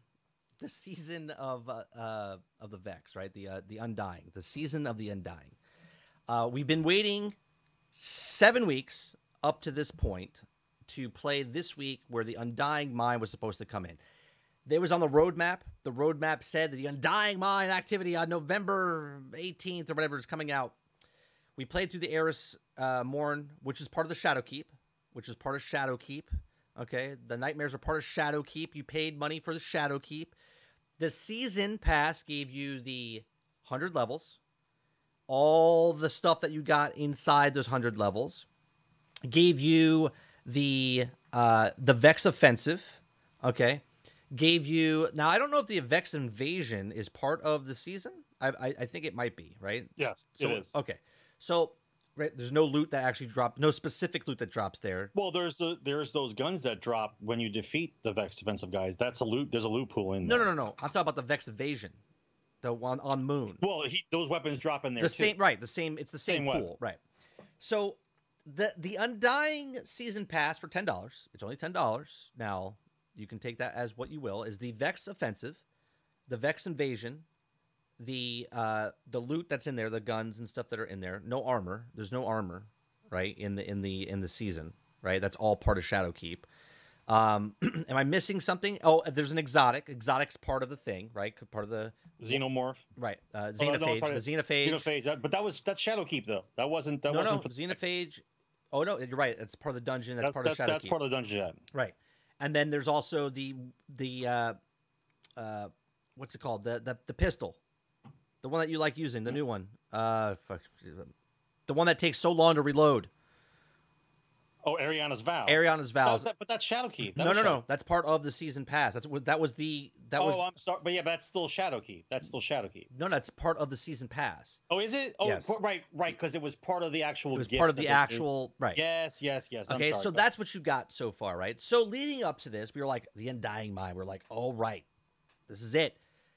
Week two, Ikora says we're building a portal, and we're like, what? You're building a portal? And they started building a portal inside the tower. And every week we came back on Tuesday, and you I would see took a a- picture of it. I and you a picture of it each week. you see a little bit more. Right? It's expanding it. And as the players were like, all right, November 18th, fucking Undying Mind, they're building a portal in the tower. And don't get me wrong, as players, we can run rampant with our imagination of what could possibly it, it Sure. could be, right? On the show, I had, I won't call anybody out. People are like, on the other podcast that I'm on, they're like, oh, there's definitely going to be a pinnacle weapon. There's definitely going to be this. There's definitely going to be this. We're going to do this. And I actually stood there and I went, "No- none of that's going to happen. I said this live on the on the thing. I said, none of that's going to happen. They're just going to change the boss, right? I said, what I would like to see is that portal open up. You go through the portal and it brings you to some random location and you you start fighting the Vex Undying Mind, right? Like even if you wanted to do the Vex offensive, you would road all the way to the thing, kill the same boss we've been killing, but then that big portal where he came through, you would go through that portal, Yes. right? And then Yes. that would bring you to where the Undying Mind is. Okay. Instead, the portal in the tower doesn't open. Doesn't open. It it it's a faux Stat, it's static. It's, a static. it's a static. portal, and then it's a it's like a tuner. It made the portal that's in the Vex offensive call the Undying Mind through that portal. And That's, that's, correct because that portal does do something funky when the Undying Mind does come out. correct. It, it it's calling them through. Yeah, Okay. and, and also everybody in the tower now gets HBO. Correct. It's a great, great reception. Okay, so obviously everyone was like, "Well, is the, are the Vex going to attack us through this portal uh, in the, to the Did I- tower?" Did Ikora make the same mistake as everybody else? They keep trying to make new ways for the Vex to come and kill you. Right. Like, was there were the Vex going to invade the tower? We were all thinking certain things, right? And I literally said on the podcast on Rageous Roundtable multiple weeks, I said none of that's going to happen. It's just going to be the regular boss. Okay, which to me is ball dropped. Okay, because it's Bungie has set it up perfectly. It's the Vex. They have portals. There's different timelines. There's different things. Osiris, Black For or the Haunted Forest, the uh, the uh, the Infinite Forest. They already have the technology in the game, okay, to make procedurally generated worlds. Okay, they've done it for years now, literally years inside Destiny 2. Okay, procedurally generated uh, Infinite Forest, the Haunted Forest, infinite things. And I get it's a different board, but they can use the same technology. Okay, the the aerial, uh, the E A, what was it called? The uh, A. There's the EAZ. EAZ. the- no, there's the EAZ, but then there's the AAZ, right? The, no, no, the no. aerial. E- EEZ is the normal place. EAZ oh, was the new is, area. EAZ, right? Yes. Right. So in that, we had multiple bosses, multiple bosses. Okay, that was a free event. That was a free event. Okay, multiple bosses. You paid. Wait, was it? Was it? A, was it a free event? Now I can't remember. Was the EAZ a free event or was it part of the last season? I think it was part of the menagerie. I- I- the I lose no, I- it was. it was track. part of the opto whatever. Okay, it was part of that that season. Okay, whatever. That had rotating bosses, multiple rotating bosses. Right. It was different every time you went in. Right. The Vex offensive has been the same for six weeks. The exact same. The boss does the exact same thing. This. We go in this week, and the Undying Mind takes the place of the boss that's at the end of Vex Offensive and does the exact same thing, except he's got little things that come out and, and, and kill you instead. And I'm like, you've Lazy. got to be Lazy. me. Lazy. What did you do? For 10 bucks, I get it. Look, I'm paying $10 solo. Hey, here's my $10. It gets me 100 levels. It gets me this. It gets me the Vex Offensive. But $10 times a million people, okay? Because whatever. You telling me you could do nothing more than take an undying Vex guy who was already in D1 and bring him back into D2 and just make him do the exact same thing. You couldn't put him in a random location that happens. You couldn't do a small section of like the Cosmodrome that you already had. You already Well, had the about- Vex guy. What, what about what about just a small section from Venus from before Right. and go through the Black Garden? Right. What, what, right what the Black Garden. problem? Right. You fight them where the boss was at the end of Destiny 1. Yeah, with a, yeah. Right. Something. a little Anything. nostalgia, a little nostalgia, Right. right? Right. Zero. What about if he drops the Imago loop that he used to? Okay. That that'd have been easy, wouldn't it? You just throw it back into the inventory. Right. Right. Nope. It, it doesn't. It doesn't but, make but sense this is to me. but this is what I mean. But this is what I mean by listen. Bungie has this issue, okay, where we all understand that they have to keep the game loops convoluted in order to keep you playing the game so you accidentally spend money in the Eververse. right. I understand the business model. Got we it. all get it. Got it. Okay. Otherwise, otherwise, it's like any other game we used to play in the past, Mike. We play the game, we finish the game, and they make a DLC. And then we buy the DLC and we play through the DLC. That was a normal that's the normal business model. Yep. That's what Destiny is. I'm waiting for the next DLC. I play through the story of the next DLC. The Destiny still goes on, but I don't really need to keep playing it because there's nothing else for me there. Okay? So you're telling me with all the availability of of already pre-made levels for the last five years, all the kinds of bosses, reskinned, non-reskinned, different colored, added features, all the things that you could do, you just could not do. Right? There is no Bungie has this thing where they like to set you up beautifully. They like to pick you up, put the crystal ball on the on the little pedestal, put the little light on you, make it shine real bright, and then smash you with a hammer. Right. Like they don't close a chapter. They set up everything, but they never close a chapter. This is the chapter. This is what happens. Where is the conclusion? And then we move on to the next part of the story. They never close, ever. And the next person that tells me they'll do it next time, I want to shit in your Cheerios. Okay? you guys don't seem to get it. You Yeah. guys don't get it. You're waiting for something that This- never happens. So, Okay. Bungie can make, but listen, if Bungie takes a little bit more time, they can create a game loop that will keep people busy Right. in the game Nope. while they're making up something else. It is possible. It's possible to make a decent game loop. It's not that difficult. Okay. But they fail to understand that story matters, the loot matters. The depth of what the gun means in the terms of the chapter that you are writing Right. should matter, right? Let me have the gun. Let me at least attempt to go for the treasure that is the weapon. Why is it that you just can't have a regular RNG? We already know for a fact there are people that have certain specs of RNG, what they will and will not get. That is not RNG. RNG means if I play for a thousand hours, eventually I will get what I want. Eventually, I'll get Right. a true RNG, a true random number generator, a true random number. gen- I will get eventually what I want. In this game, it is a subjective, underhanded RNG that certain people get certain things in order to artificially make those people play longer Right. than other people for certain gear. Right. For certain gear. Why? Why? Because you got to keep them playing. Okay, I want to play your game right. just make a game loop that makes me keep playing. Let me win or gain the loot.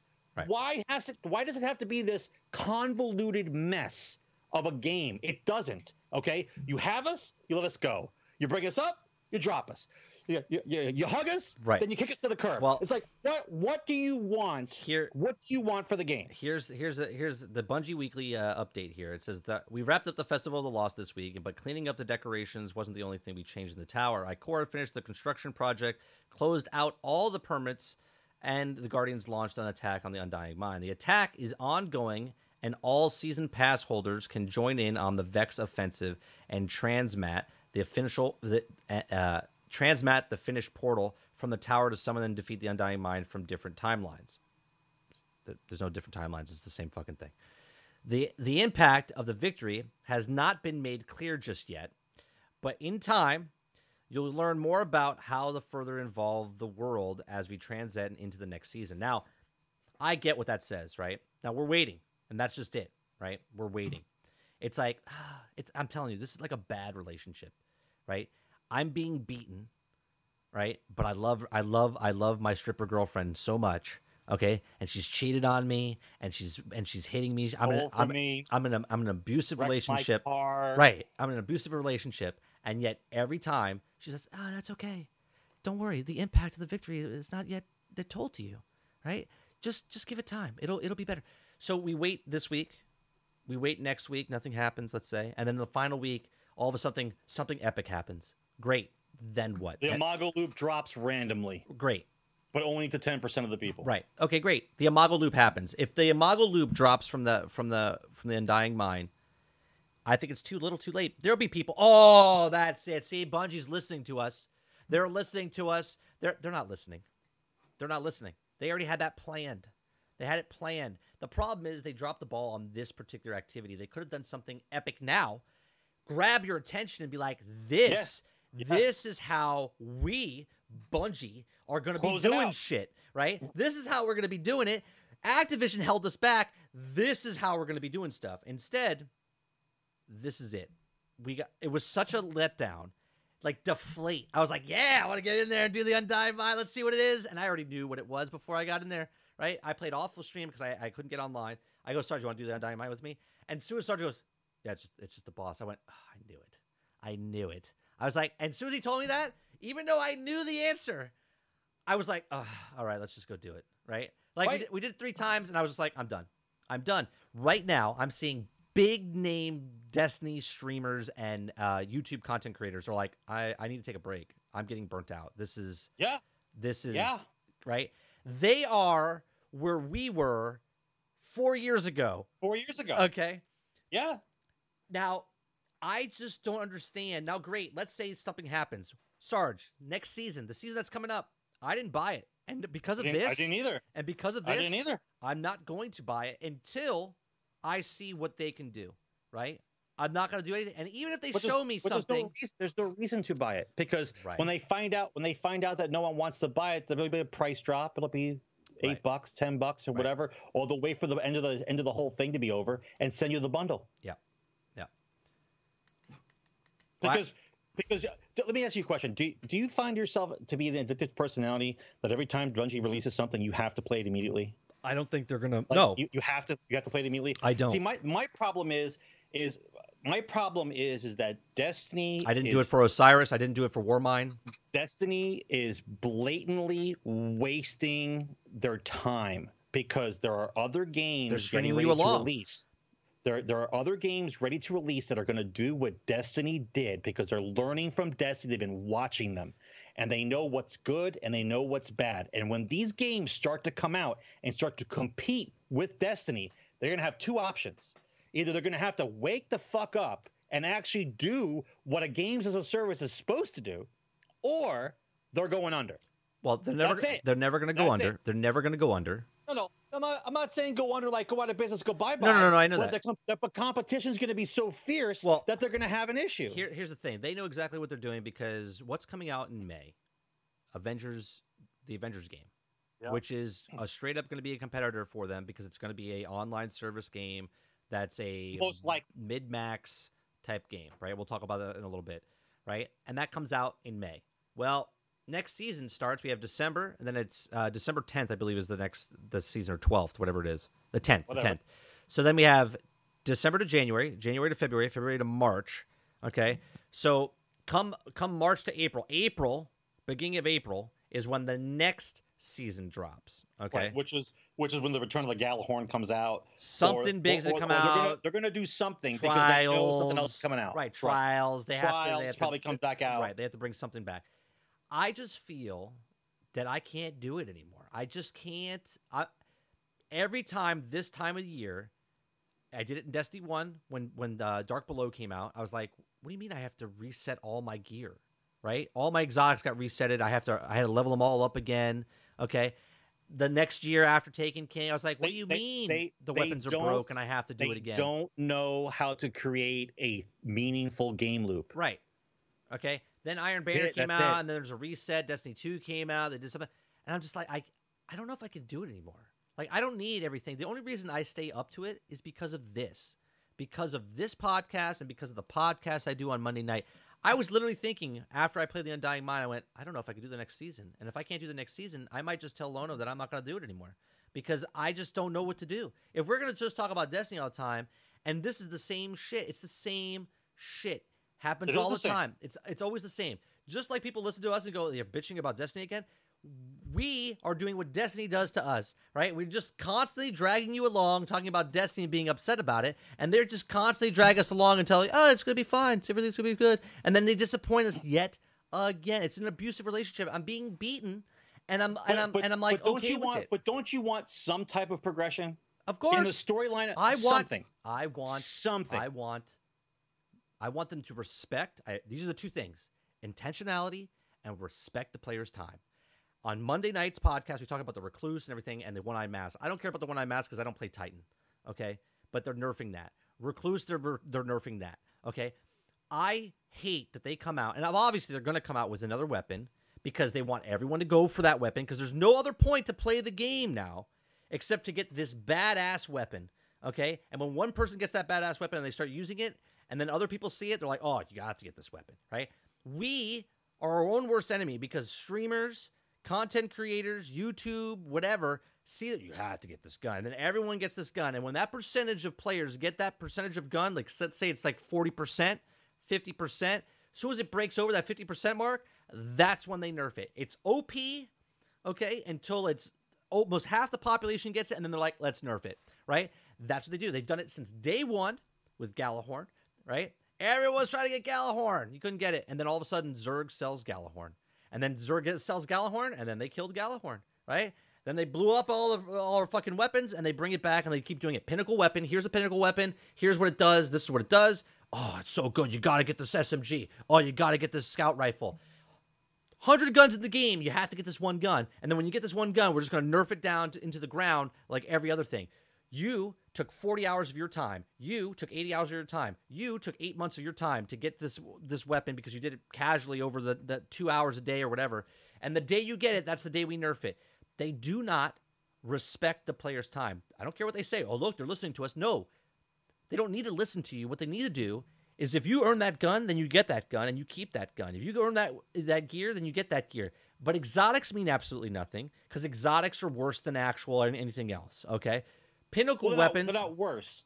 They just they have they, They have hand lack 'em out- Of, they have lack of meaning. they, they hand them out like like when when Armor participation. 2.0 released, listen, when Armor 2.0 released, okay, it made me look at what I had as far as gear pieces and made me think about what types of of builds I could make. It did.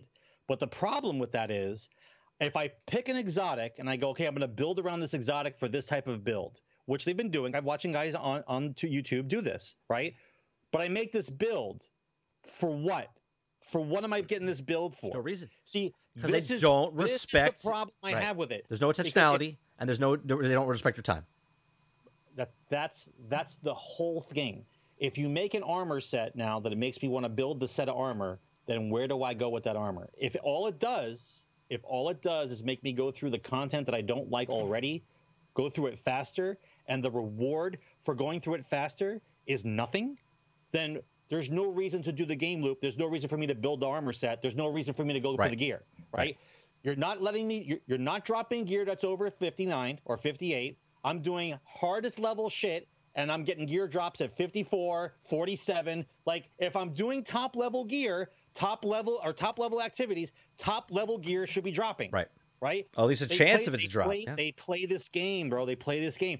We, we can't let them have everything because then there's no reason for them to play. But there's no reason for me to play right now. You are not letting The me problem- farm for what you guys actually have in the game. The problem is you leveled up too fast. The problem is you you get the stuff too fast in the game. This is why I've always talked about my system because it slows the process down, but it gives you intentionality of what you're trying to do and it respects your time.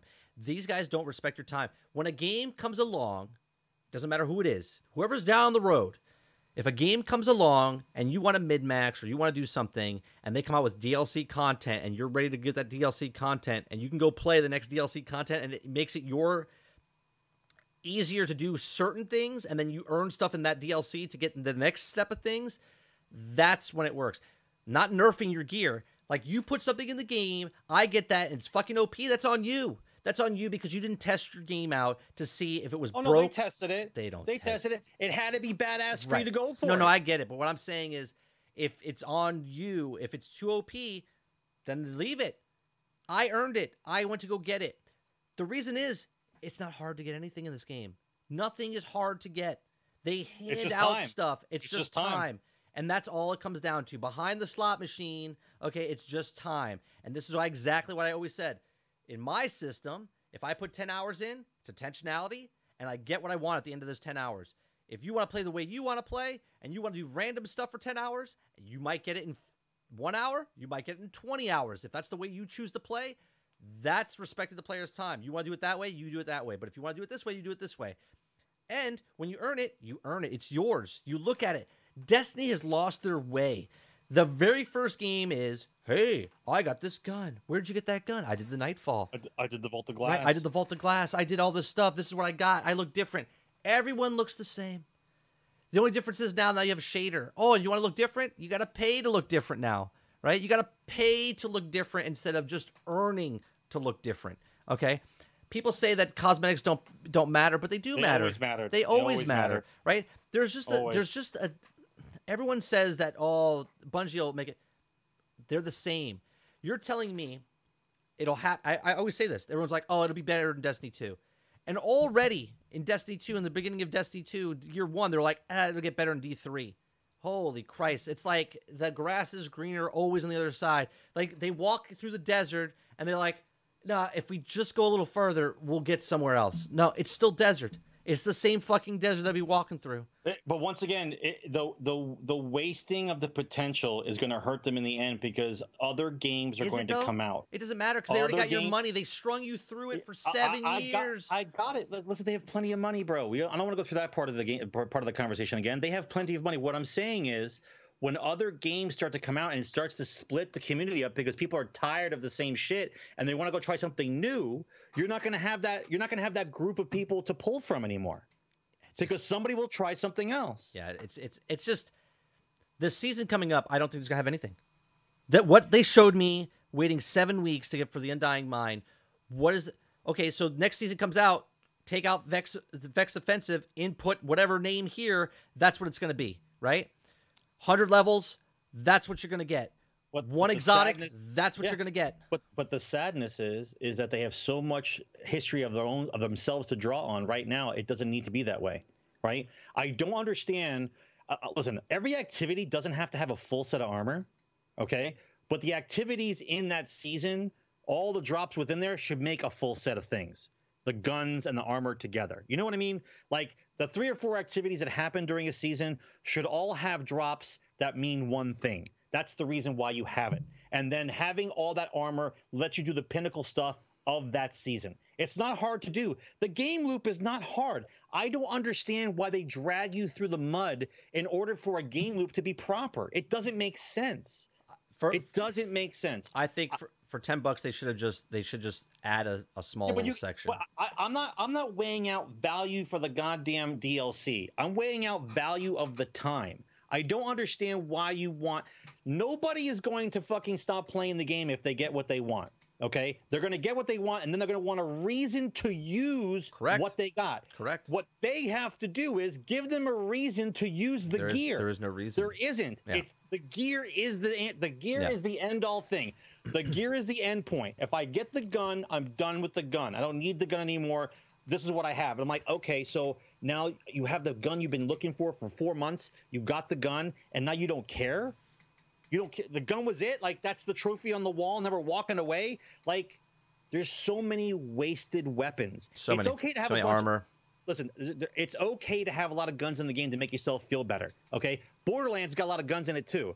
We're only using the same 25 Yeah, I get you there. Depending on the build, depending on the build, you got They- 25, 30 guns that you're I, messing with. I'm just worried you about don't the need season. to waste that many guns. I'm just worried about the season. Like, is it worth the ten dollars to get the next season? It's oh, ten Well, dollars. I get it's They ten will dollars. make you believe. They will make you believe that it is. Yeah, but I don't think it is. What I'm saying is what they showed us today or yesterday when it came out or two days ago. I don't think it's worth it. I don't think it's worth 100 levels because I can go up 100 levels regardless if I buy $10, right? I just don't get as much stuff to get from it, right? I'm paying cosmetics. That's what I'm paying for. My $10 is getting cosmetics. $10 and getting shitty weapons. Every gun in the Vex myth, uh, in the Vex offensive is a shitty weapon. There's no Well, god one or two. If you get the good roll, one right, or two. Right, great. And are you going to choose that weapon over another weapon you already have? No. Depends. No. I had to get the trophy, right? The only reason you're going to do it is because uh, one of the guns has maybe it was an auto rifle, and this artifact that you got this time around needed auto rifles, and that's why you like using that weapon. Otherwise, there was no reason. There's no reason.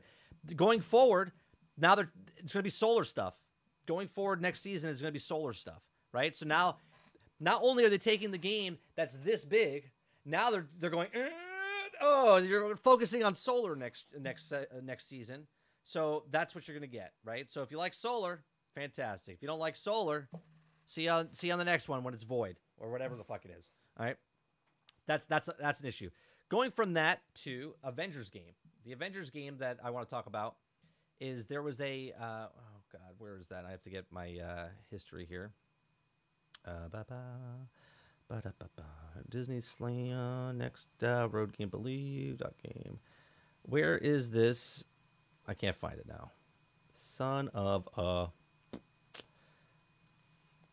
Let me go. You, you think you think Bungie's happy with the fact that Destiny's a game you play in between other games? I don't know. I mean, that's not that's not really a good goal to have if you want an online game that you want people to play all the time. right? I, you play Destiny when you have nothing else to play. Like that, I think that that's their that's their sweet spot. So so basically, they're the chips of video games. You're like, ah, I really don't want these type of chips, but uh, that's what I have, so I'll just pick. I'll just eat these. You know, All right, so the event, the Avengers game. And the reason I'm bringing this up is they talked about there was an uh, interview with Scot Amos, uh, Amos, uh, in uh, over in uh, one of the conferences over in Italy. So IGN Italy interviewed him, and they talked about uh, is it going to have depth, right, for most experienced players? And Scot says, sure, we want everyone to be able to get closer to the game since a large share of the public has approached us and uh, the Marvel Universe over the last few years, but also to allow the most demanding to study. That is the best way to build or play variations of heroes.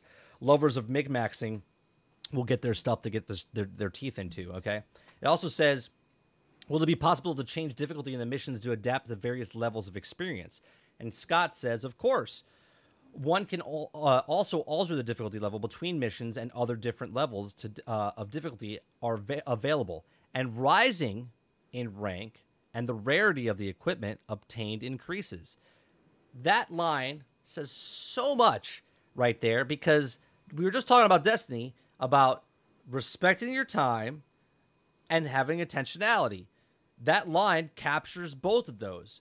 Okay? You can choose the difficulty level that you want at any time. And when you do so, the availability of rising in rank and rarity of the equipment obtained increases. So if I'm looking for better gear, play harder content. If I get through that harder content, it might take me 40 minutes to get through that one board. Okay, but at the end of that, I get rewarded and I get higher gear. Okay, or I can play easy mode and I get gear is not as good. It's just a little bit stepped up. Okay, but it's you practicing though. whatever. Still respects your time, but time and intentionality. Okay, they respect your time and the intentionality. It also says that you'll be able to play. Um, so where is it? Uh, alternate endings. So there's a single player game, right? It's a single player game. Uh, and and a co-op game, so it's gonna be instances, sort of like strikes or um, you know raids or whatever. If I'm if you're comparing it to a Destiny, right? So there'll be alternate endings, and yes, and in any case, the credits will not be to the end, right? Will not be the end of the game. The content will be uh, published in in months following and launch and continue to expand the experience. So there's going to be alternate endings for you. So let's say you're playing the Hulk and you choose a certain way and something bad happens in your game and then i'm playing the hulk and i choose a different path and something good happens in my game or something awkward happens in my game when you come to my game okay You're in my timeline. You're in my I timeline. I think you would be in my timeline, so ti- yeah. you would see the good thing happen. And if I go to yours, I see the bad thing happen. But again, each character plus each story is different, right? So It's, it sounds very ambitious, though, bro. Think about that. right, okay. Very ambitious. and then when the next content comes out a month from now, or two months, or three months from now, it has to be continuation it'll from that point. continuation from your point from that character that you chose to do whatever. Okay. Now, what I like about this is that there's mid maxing and stuff like that. They they already said there's mid maxing.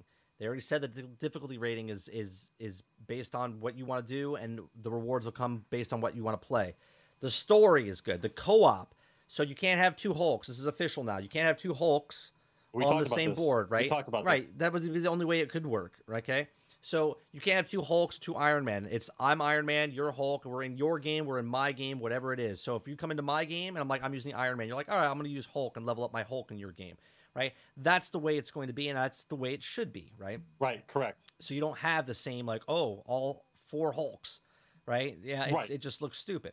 So there's a lot that's going on here. It says okay. So Marvel Avengers has a very interesting potential on the side of the component and allows to take an extra step compared to other games in the genre, and certainly the multiplayer mode. If it's if the possibilities of customization of the heroes will allow to respect a very greatly and compensation of the teams communicating to the players and feeling of having to create their own Avengers when the next title of Crystal Dynamics, which for some time seems to be the next uh, experiment in something other than the Tomb Raider saga, could hold more than one surprise.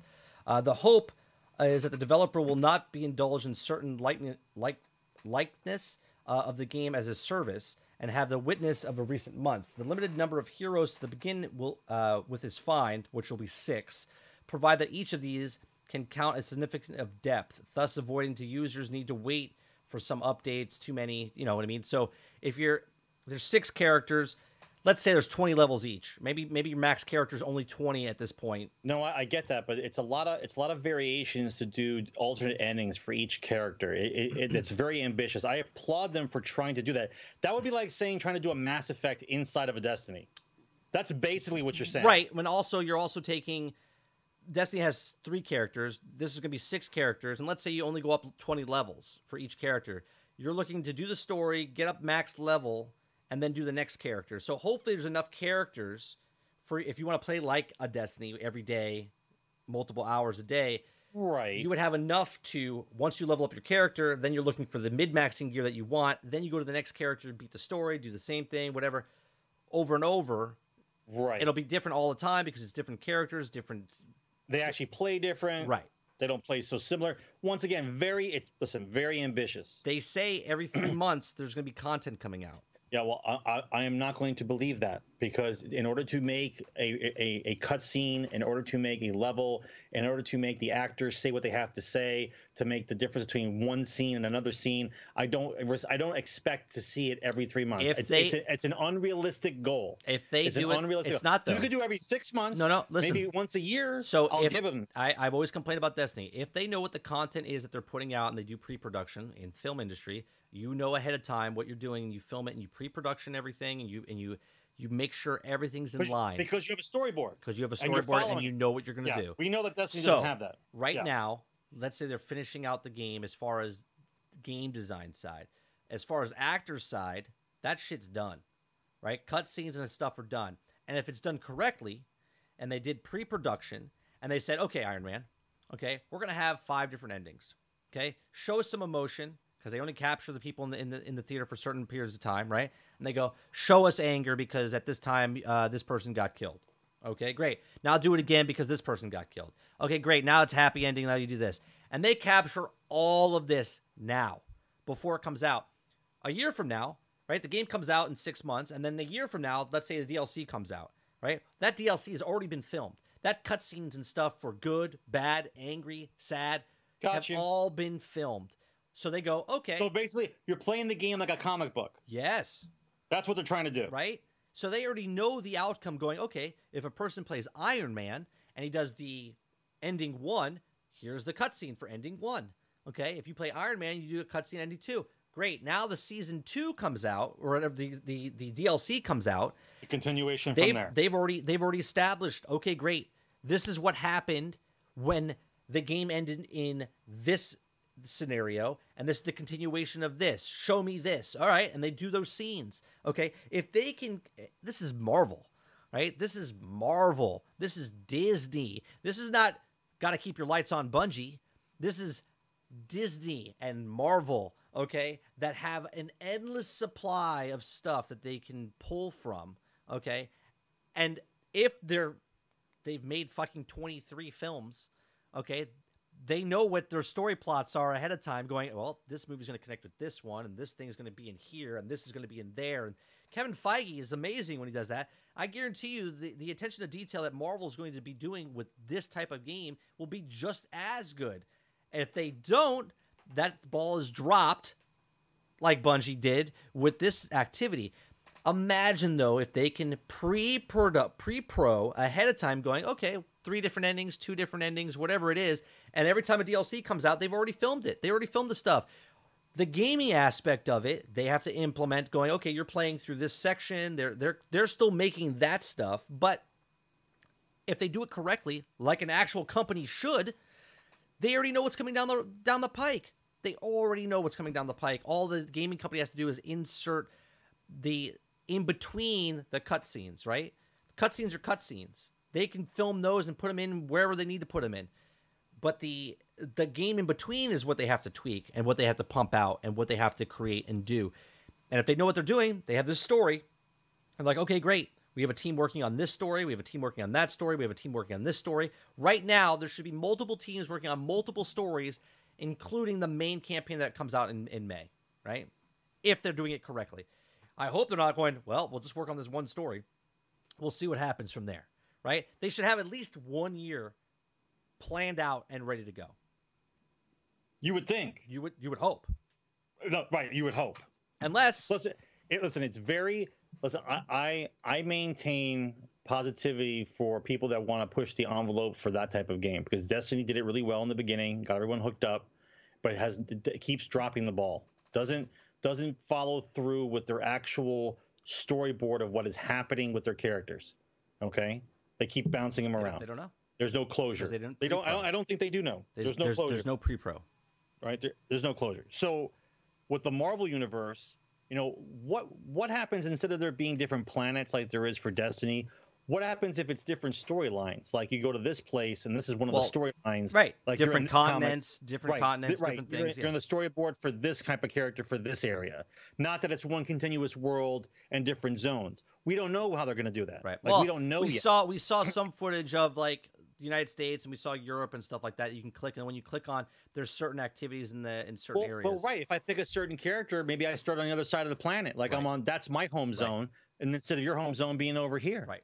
Like You know, we don't know. right. But the the possibilities are exciting because they have seen Oh, yeah. multiple games like Destiny come and go. How cool Warframe, Destiny, uh, Defiance, Division One and Two. Like how you, cool you've seen it. like they put Spider-Man in and Spider-Man's story he's in New York and then Wolverine he's in Canada. Right? He starts in Canada and every time they come out with these different expansions they add a new world and a new thing and it expands the world. So now you can play Iron Man in New York and now you can play Iron Man in in in uh, in Canada and you can play Iron Man in whatever new sections that they bring. So every time they drop a new thing it has new location, has new characters, has new story missions for those people. A new villain, Right. New villain and his baddies that you have to fight. Exactly. You know, what if what if the levels one through twenty you're fighting a specific type of guys, and at the end of your max level you fight the villain for that storyboard? whatever. It- you don't know. The potential could be, the potential could be really good, and I trust in more in Marvel than I do in ori- original stories from a game company that doesn't know what they're doing and just drags you along for seven years. Okay, Marvel has content. Marvel has comic books. They have eighty-five years of of of stuff to pull from. Right. Speaking of uh, pulling from and uh, extended universe and stuff like that, I played Jedi Fallen Order. I want to talk about this a little bit. Right, Jedi Fallen Order it's Star Wars Jedi colon the Fallen Order or Fallen Order. Okay, it's not Star Wars Jedi Fallen Order. It's Star Wars Jedi colon Fallen Order, meaning there might be sequels and DLC or whatever down the line is what I gather from that title. Right, open kind of they left themselves open. Uh, I'm gonna give you some pros and cons. Right, the cons of this game are camera problems. Okay, it freezes. I play on the Xbox One S. Uh, the cameras when you're in tight quarters when you're fighting, sometimes it gets stuck on things and you can't you can't and you get a little aggravated. The map, the map when you bring it up, sometimes it gets stuck. And the the stuff in the foreground blocks the map, and then if you're in a wide open space, just looking at the map, they I like it because honestly, the way they've done the map is the way I visualize stuff in my head all the time, like a three D type of map. Because I like Destiny, the way the map is in, in um in Jedi Fallen Order is the way I feel like they develop Destiny's like when you do a jumping puzzle and stuff like that. It's like you see it how it's laid out in the computer. And that's how it is in this. I liked it, but it was a little hard to get used to. I can see why a lot of people don't like it. It's a pro and con for me, right? For the map. The fighting, okay, is a pro and con as well. Like sometimes the combat it feels super good, and then other times you're like, I was blocking. I was blocking. I know I was blocking. You know what I mean? And it, and it doesn't do it. Worst part about the whole game, load times. The load times between if you fall off the edge of the map, it's instantaneous. You come back, right? There's no load time. But if something kills you in the world, there's a somewhere between a 20 to 40 to 60 second black screen, just a black screen with a little Jedi logo in the corner. Okay. And it's just like, what is happening right now? Like, I died two feet from the spawn point. Like, why is it taking so long for me to like if I died maybe, you know, three levels down the road away from the checkpoint, cool. Right? That's the last time I saved, so it has to like kind of reverse back to does it. it. Does it feel like the graphic intensity of the game might be something that they had probably were holding on to for the next system release, but decided to come out with it early? No, I think the system. I think it looks it, it looks great, right? They use the Unreal Engine, right, and it looks good it has times where it freezes and stuff when you're running too fast through the thing. Like if you're fighting the guys, but if right now I have nobody on the board because I killed everybody, so I'm just running through, it freezes more than it did when I had nobody on the board or when I had people on the board because you're slowly walking up, you're fighting. It, it right. Can, whereas it, now you're running up. around. Right. Now right. it's like a wide open area where I'm running around. Um, the AI, the AI sometimes gets stuck as far as like they won't crash, uh, uh, pass through the threshold of the doorways sometimes you can cheese like people right? If it's too intense for you, like back up into the doorway. You know, you know AI thing always seems to. I, I always get hung up on the AI things about video games because I know they can make AI hard, you know, like realistic AI. Right. And when they and when they make these half-ass codes for how AI guys behave, I always get a little upset. I'm like, I know what you guys can do. I've seen it. I've seen what proper AI programming is. Yeah. Like it's challenging and it, it, it makes you feel like you, you, are going to die no matter what. You got to figure out how to get through it. Sometimes, so when it so when it cheeses like that, I always get a little upset. I'm like, come on, guys, really? Yeah, it, it does that every once in a while, I, and sometimes they just give up. Sometimes they, I guess, you walk out of their area of effect, and then all of a sudden they just turn around, their backs towards you, and kind of like walk away. The, the aggro, the aggro circle that they yeah, have. it's their, it's, it's kind of weird. Area. Yeah. Um, and then here's a pro, right? EA didn't put microtransactions in this. Respawn didn't charge any microtransactions in it, and everything in the game you get to earn. So like you can customize your lightsaber and it has all these bits and pieces that you can customize for it. You can change the blade, you can change the the hilt, you can change the the sleeve, the trigger. Your outfit can change. You have uh, multiple outfits, like 30 different outfits. The sad part is the outfits are all cosmetic, right? And they're all like ponchos. There's like 30 ponchos and like two other outfits. Okay, and I was just like, really? Like, I get it. Great, you're giving us, you're giving us stuff, right? But you gave us 30 ponchos and two outfits, right? Two other under poncho outfits, like an orange and a brown, and then you gave us poncho with brown, and then light brown, and then dark brown, and then black, and then red, and then with red with a stripe, and then, and I'm just like, okay, great. For the collectibles going around, I collected all of them. Fantastic. You can customize your your robot, BD. He's got all these different skins. Um, uh, the ship, the Mantis, has all these different skins, but there was nothing there. It was like, great, I can collect it, but you really don't need to collect any of it, right? Um, the game itself, pros, fighting. Level design, I thought the level design was great. I, a lot of people don't like the level design, but I'm assuming those people have never played old fashioned games. Like, this is an old school game.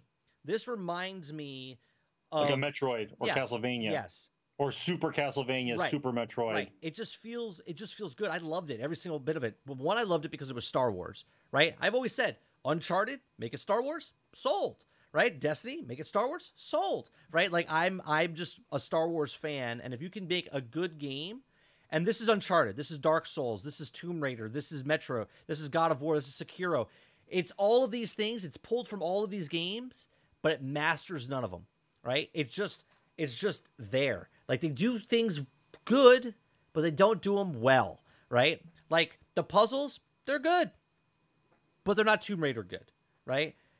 Dark Souls, it takes the combat from. It's good, but it's not Dark Souls good. Right? It's it's it's Uncharted story, but not not as good as right. Now the story is good in this, right? I, I liked it. I thought it was really good.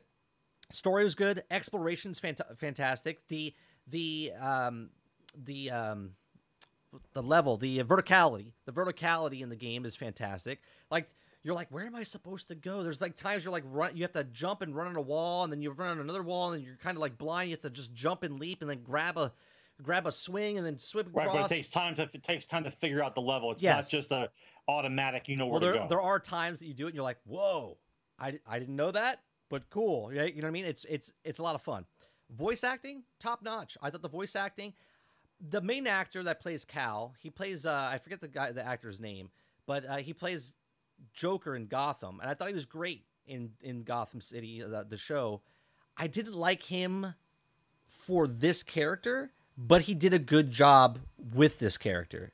Like I just feel like Cassidy, I don't like his look for this guy, but at the same time, I think the rest of the cast is great. I think he, he did a great job. I don't want to say that he didn't do a good job. I just don't like his face. I don't like his face on the character. I feel like his facial features and the way he did certain things was like, uh, I, I would have got someone better. But he did a, phena- a phenomenal job. I thought it was great. Um, character arc in the game was was fantastic. The robot in the game, BD, BD1, best robot ever in all of Star Wars. Favorite droid ever. It's so like you look at R2 and he's got the rotating head, right? And it, beep, beep, beep. He, he's got emotion, right? And he, he barely moves, okay?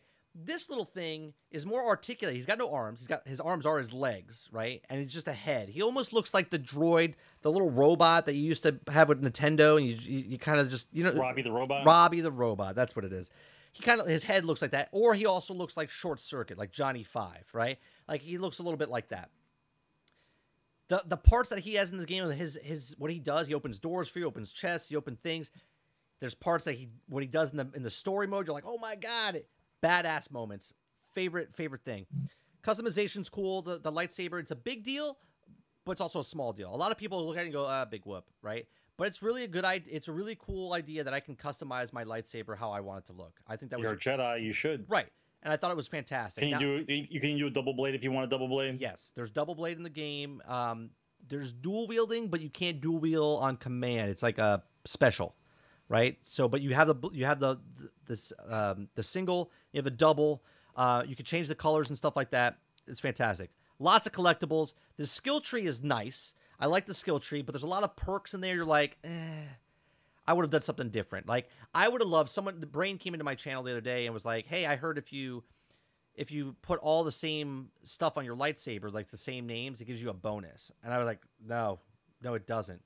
I would love if it did that. Like if it did that, that would be the next step. That'd be called specialization. Right. That would be called. That would be something cool if they did that.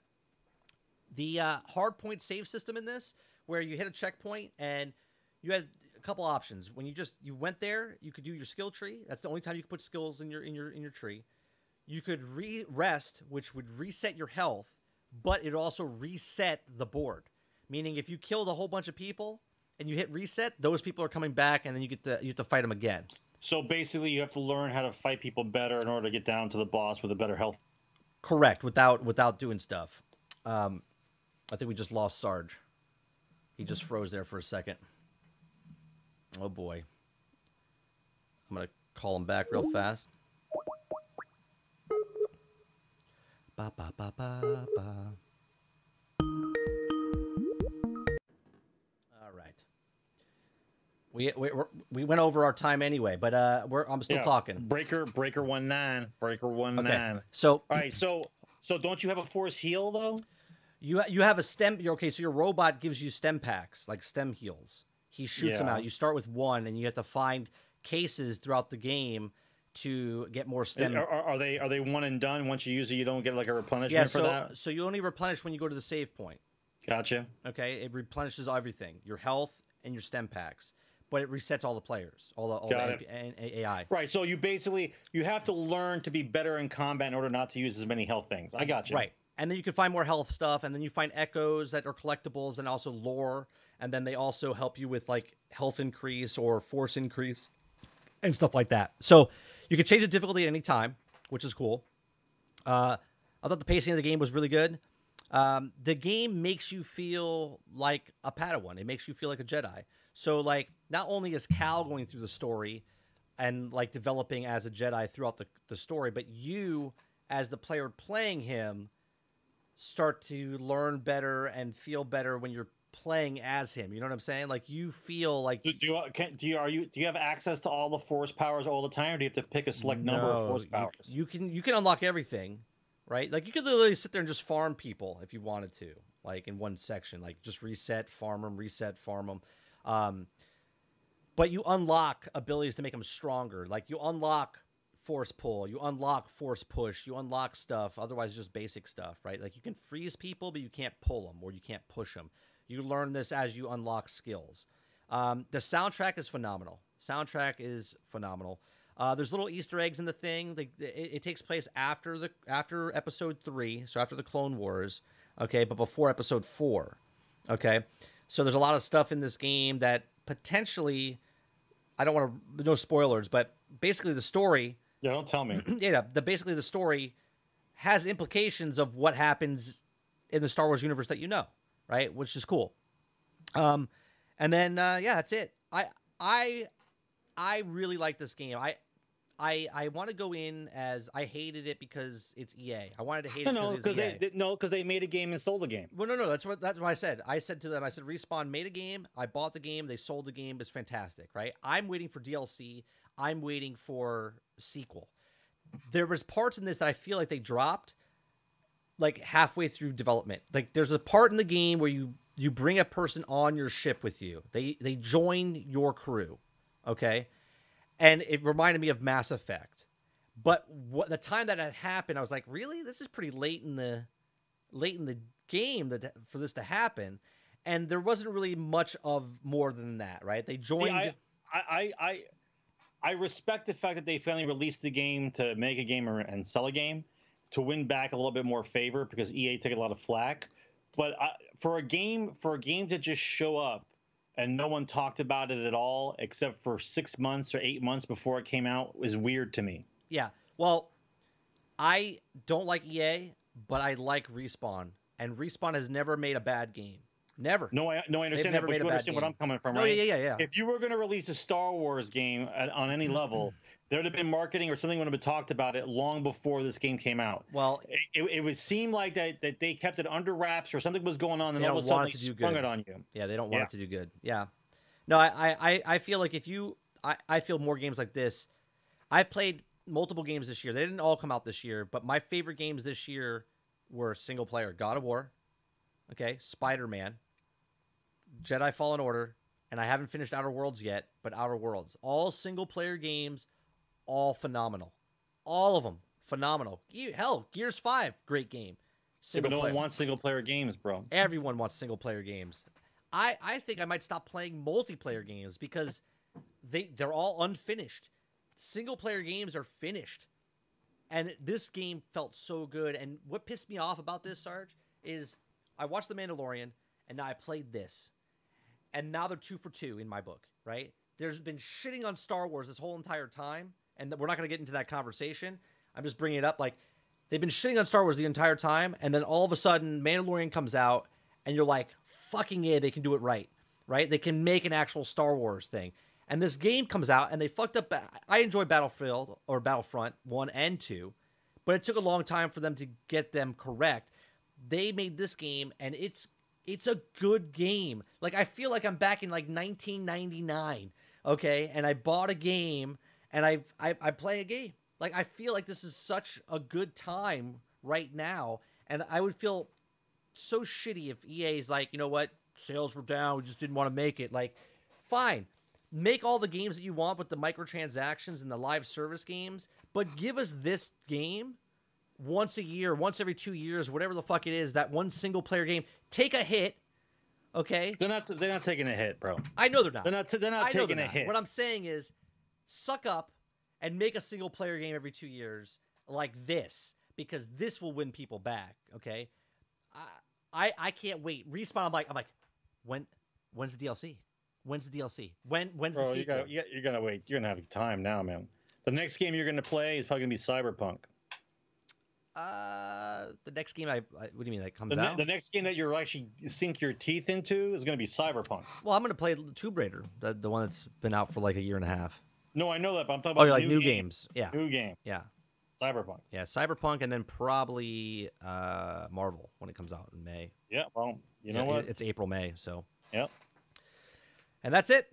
That's the uh, episode, Generation X Gaming Weekly Podcast that goes over a few of the top stories of the past week, and we rant along the way. Episode 193 is in the can. If you want to listen to us, make sure you go to iTunes, Google Play, Spotify, and Anchor.fm. Make sure you share, like, and subscribe over on YouTube when these go live. Make sure you do a review on any of the audio formats that you're listening. And if you'd like to support this podcast in any way, shape, or form, you can go to Anchor.fm uh, and hit that support button for as little as 99 cents a month. We do four episodes, okay, and you can give, which is I think is a, a damn good deal considering Bungie charges ten dollars, okay, for for Stadia and everyone else charges a whole bunch of money. For 99 cents, you get at least minimum two to three episodes guaranteed a month okay for the year uh, and you can go up as, as far as $10 everything that goes goes back into the show meaning microphones headphones whatever. It all goes back into the show uh, so we can keep doing what we're doing. Uh, we've done 193 episodes. Next week we are off. It's thanksgiving so we don't see you. Make sure you follow sergeant sergeant mccluskey. Make sure you follow me at 30 and still gaming. And if we don't see you we'll see you on the next one in two weeks in december. So you guys have a good one. Take care. Happy Thanksgiving, guys. Take care.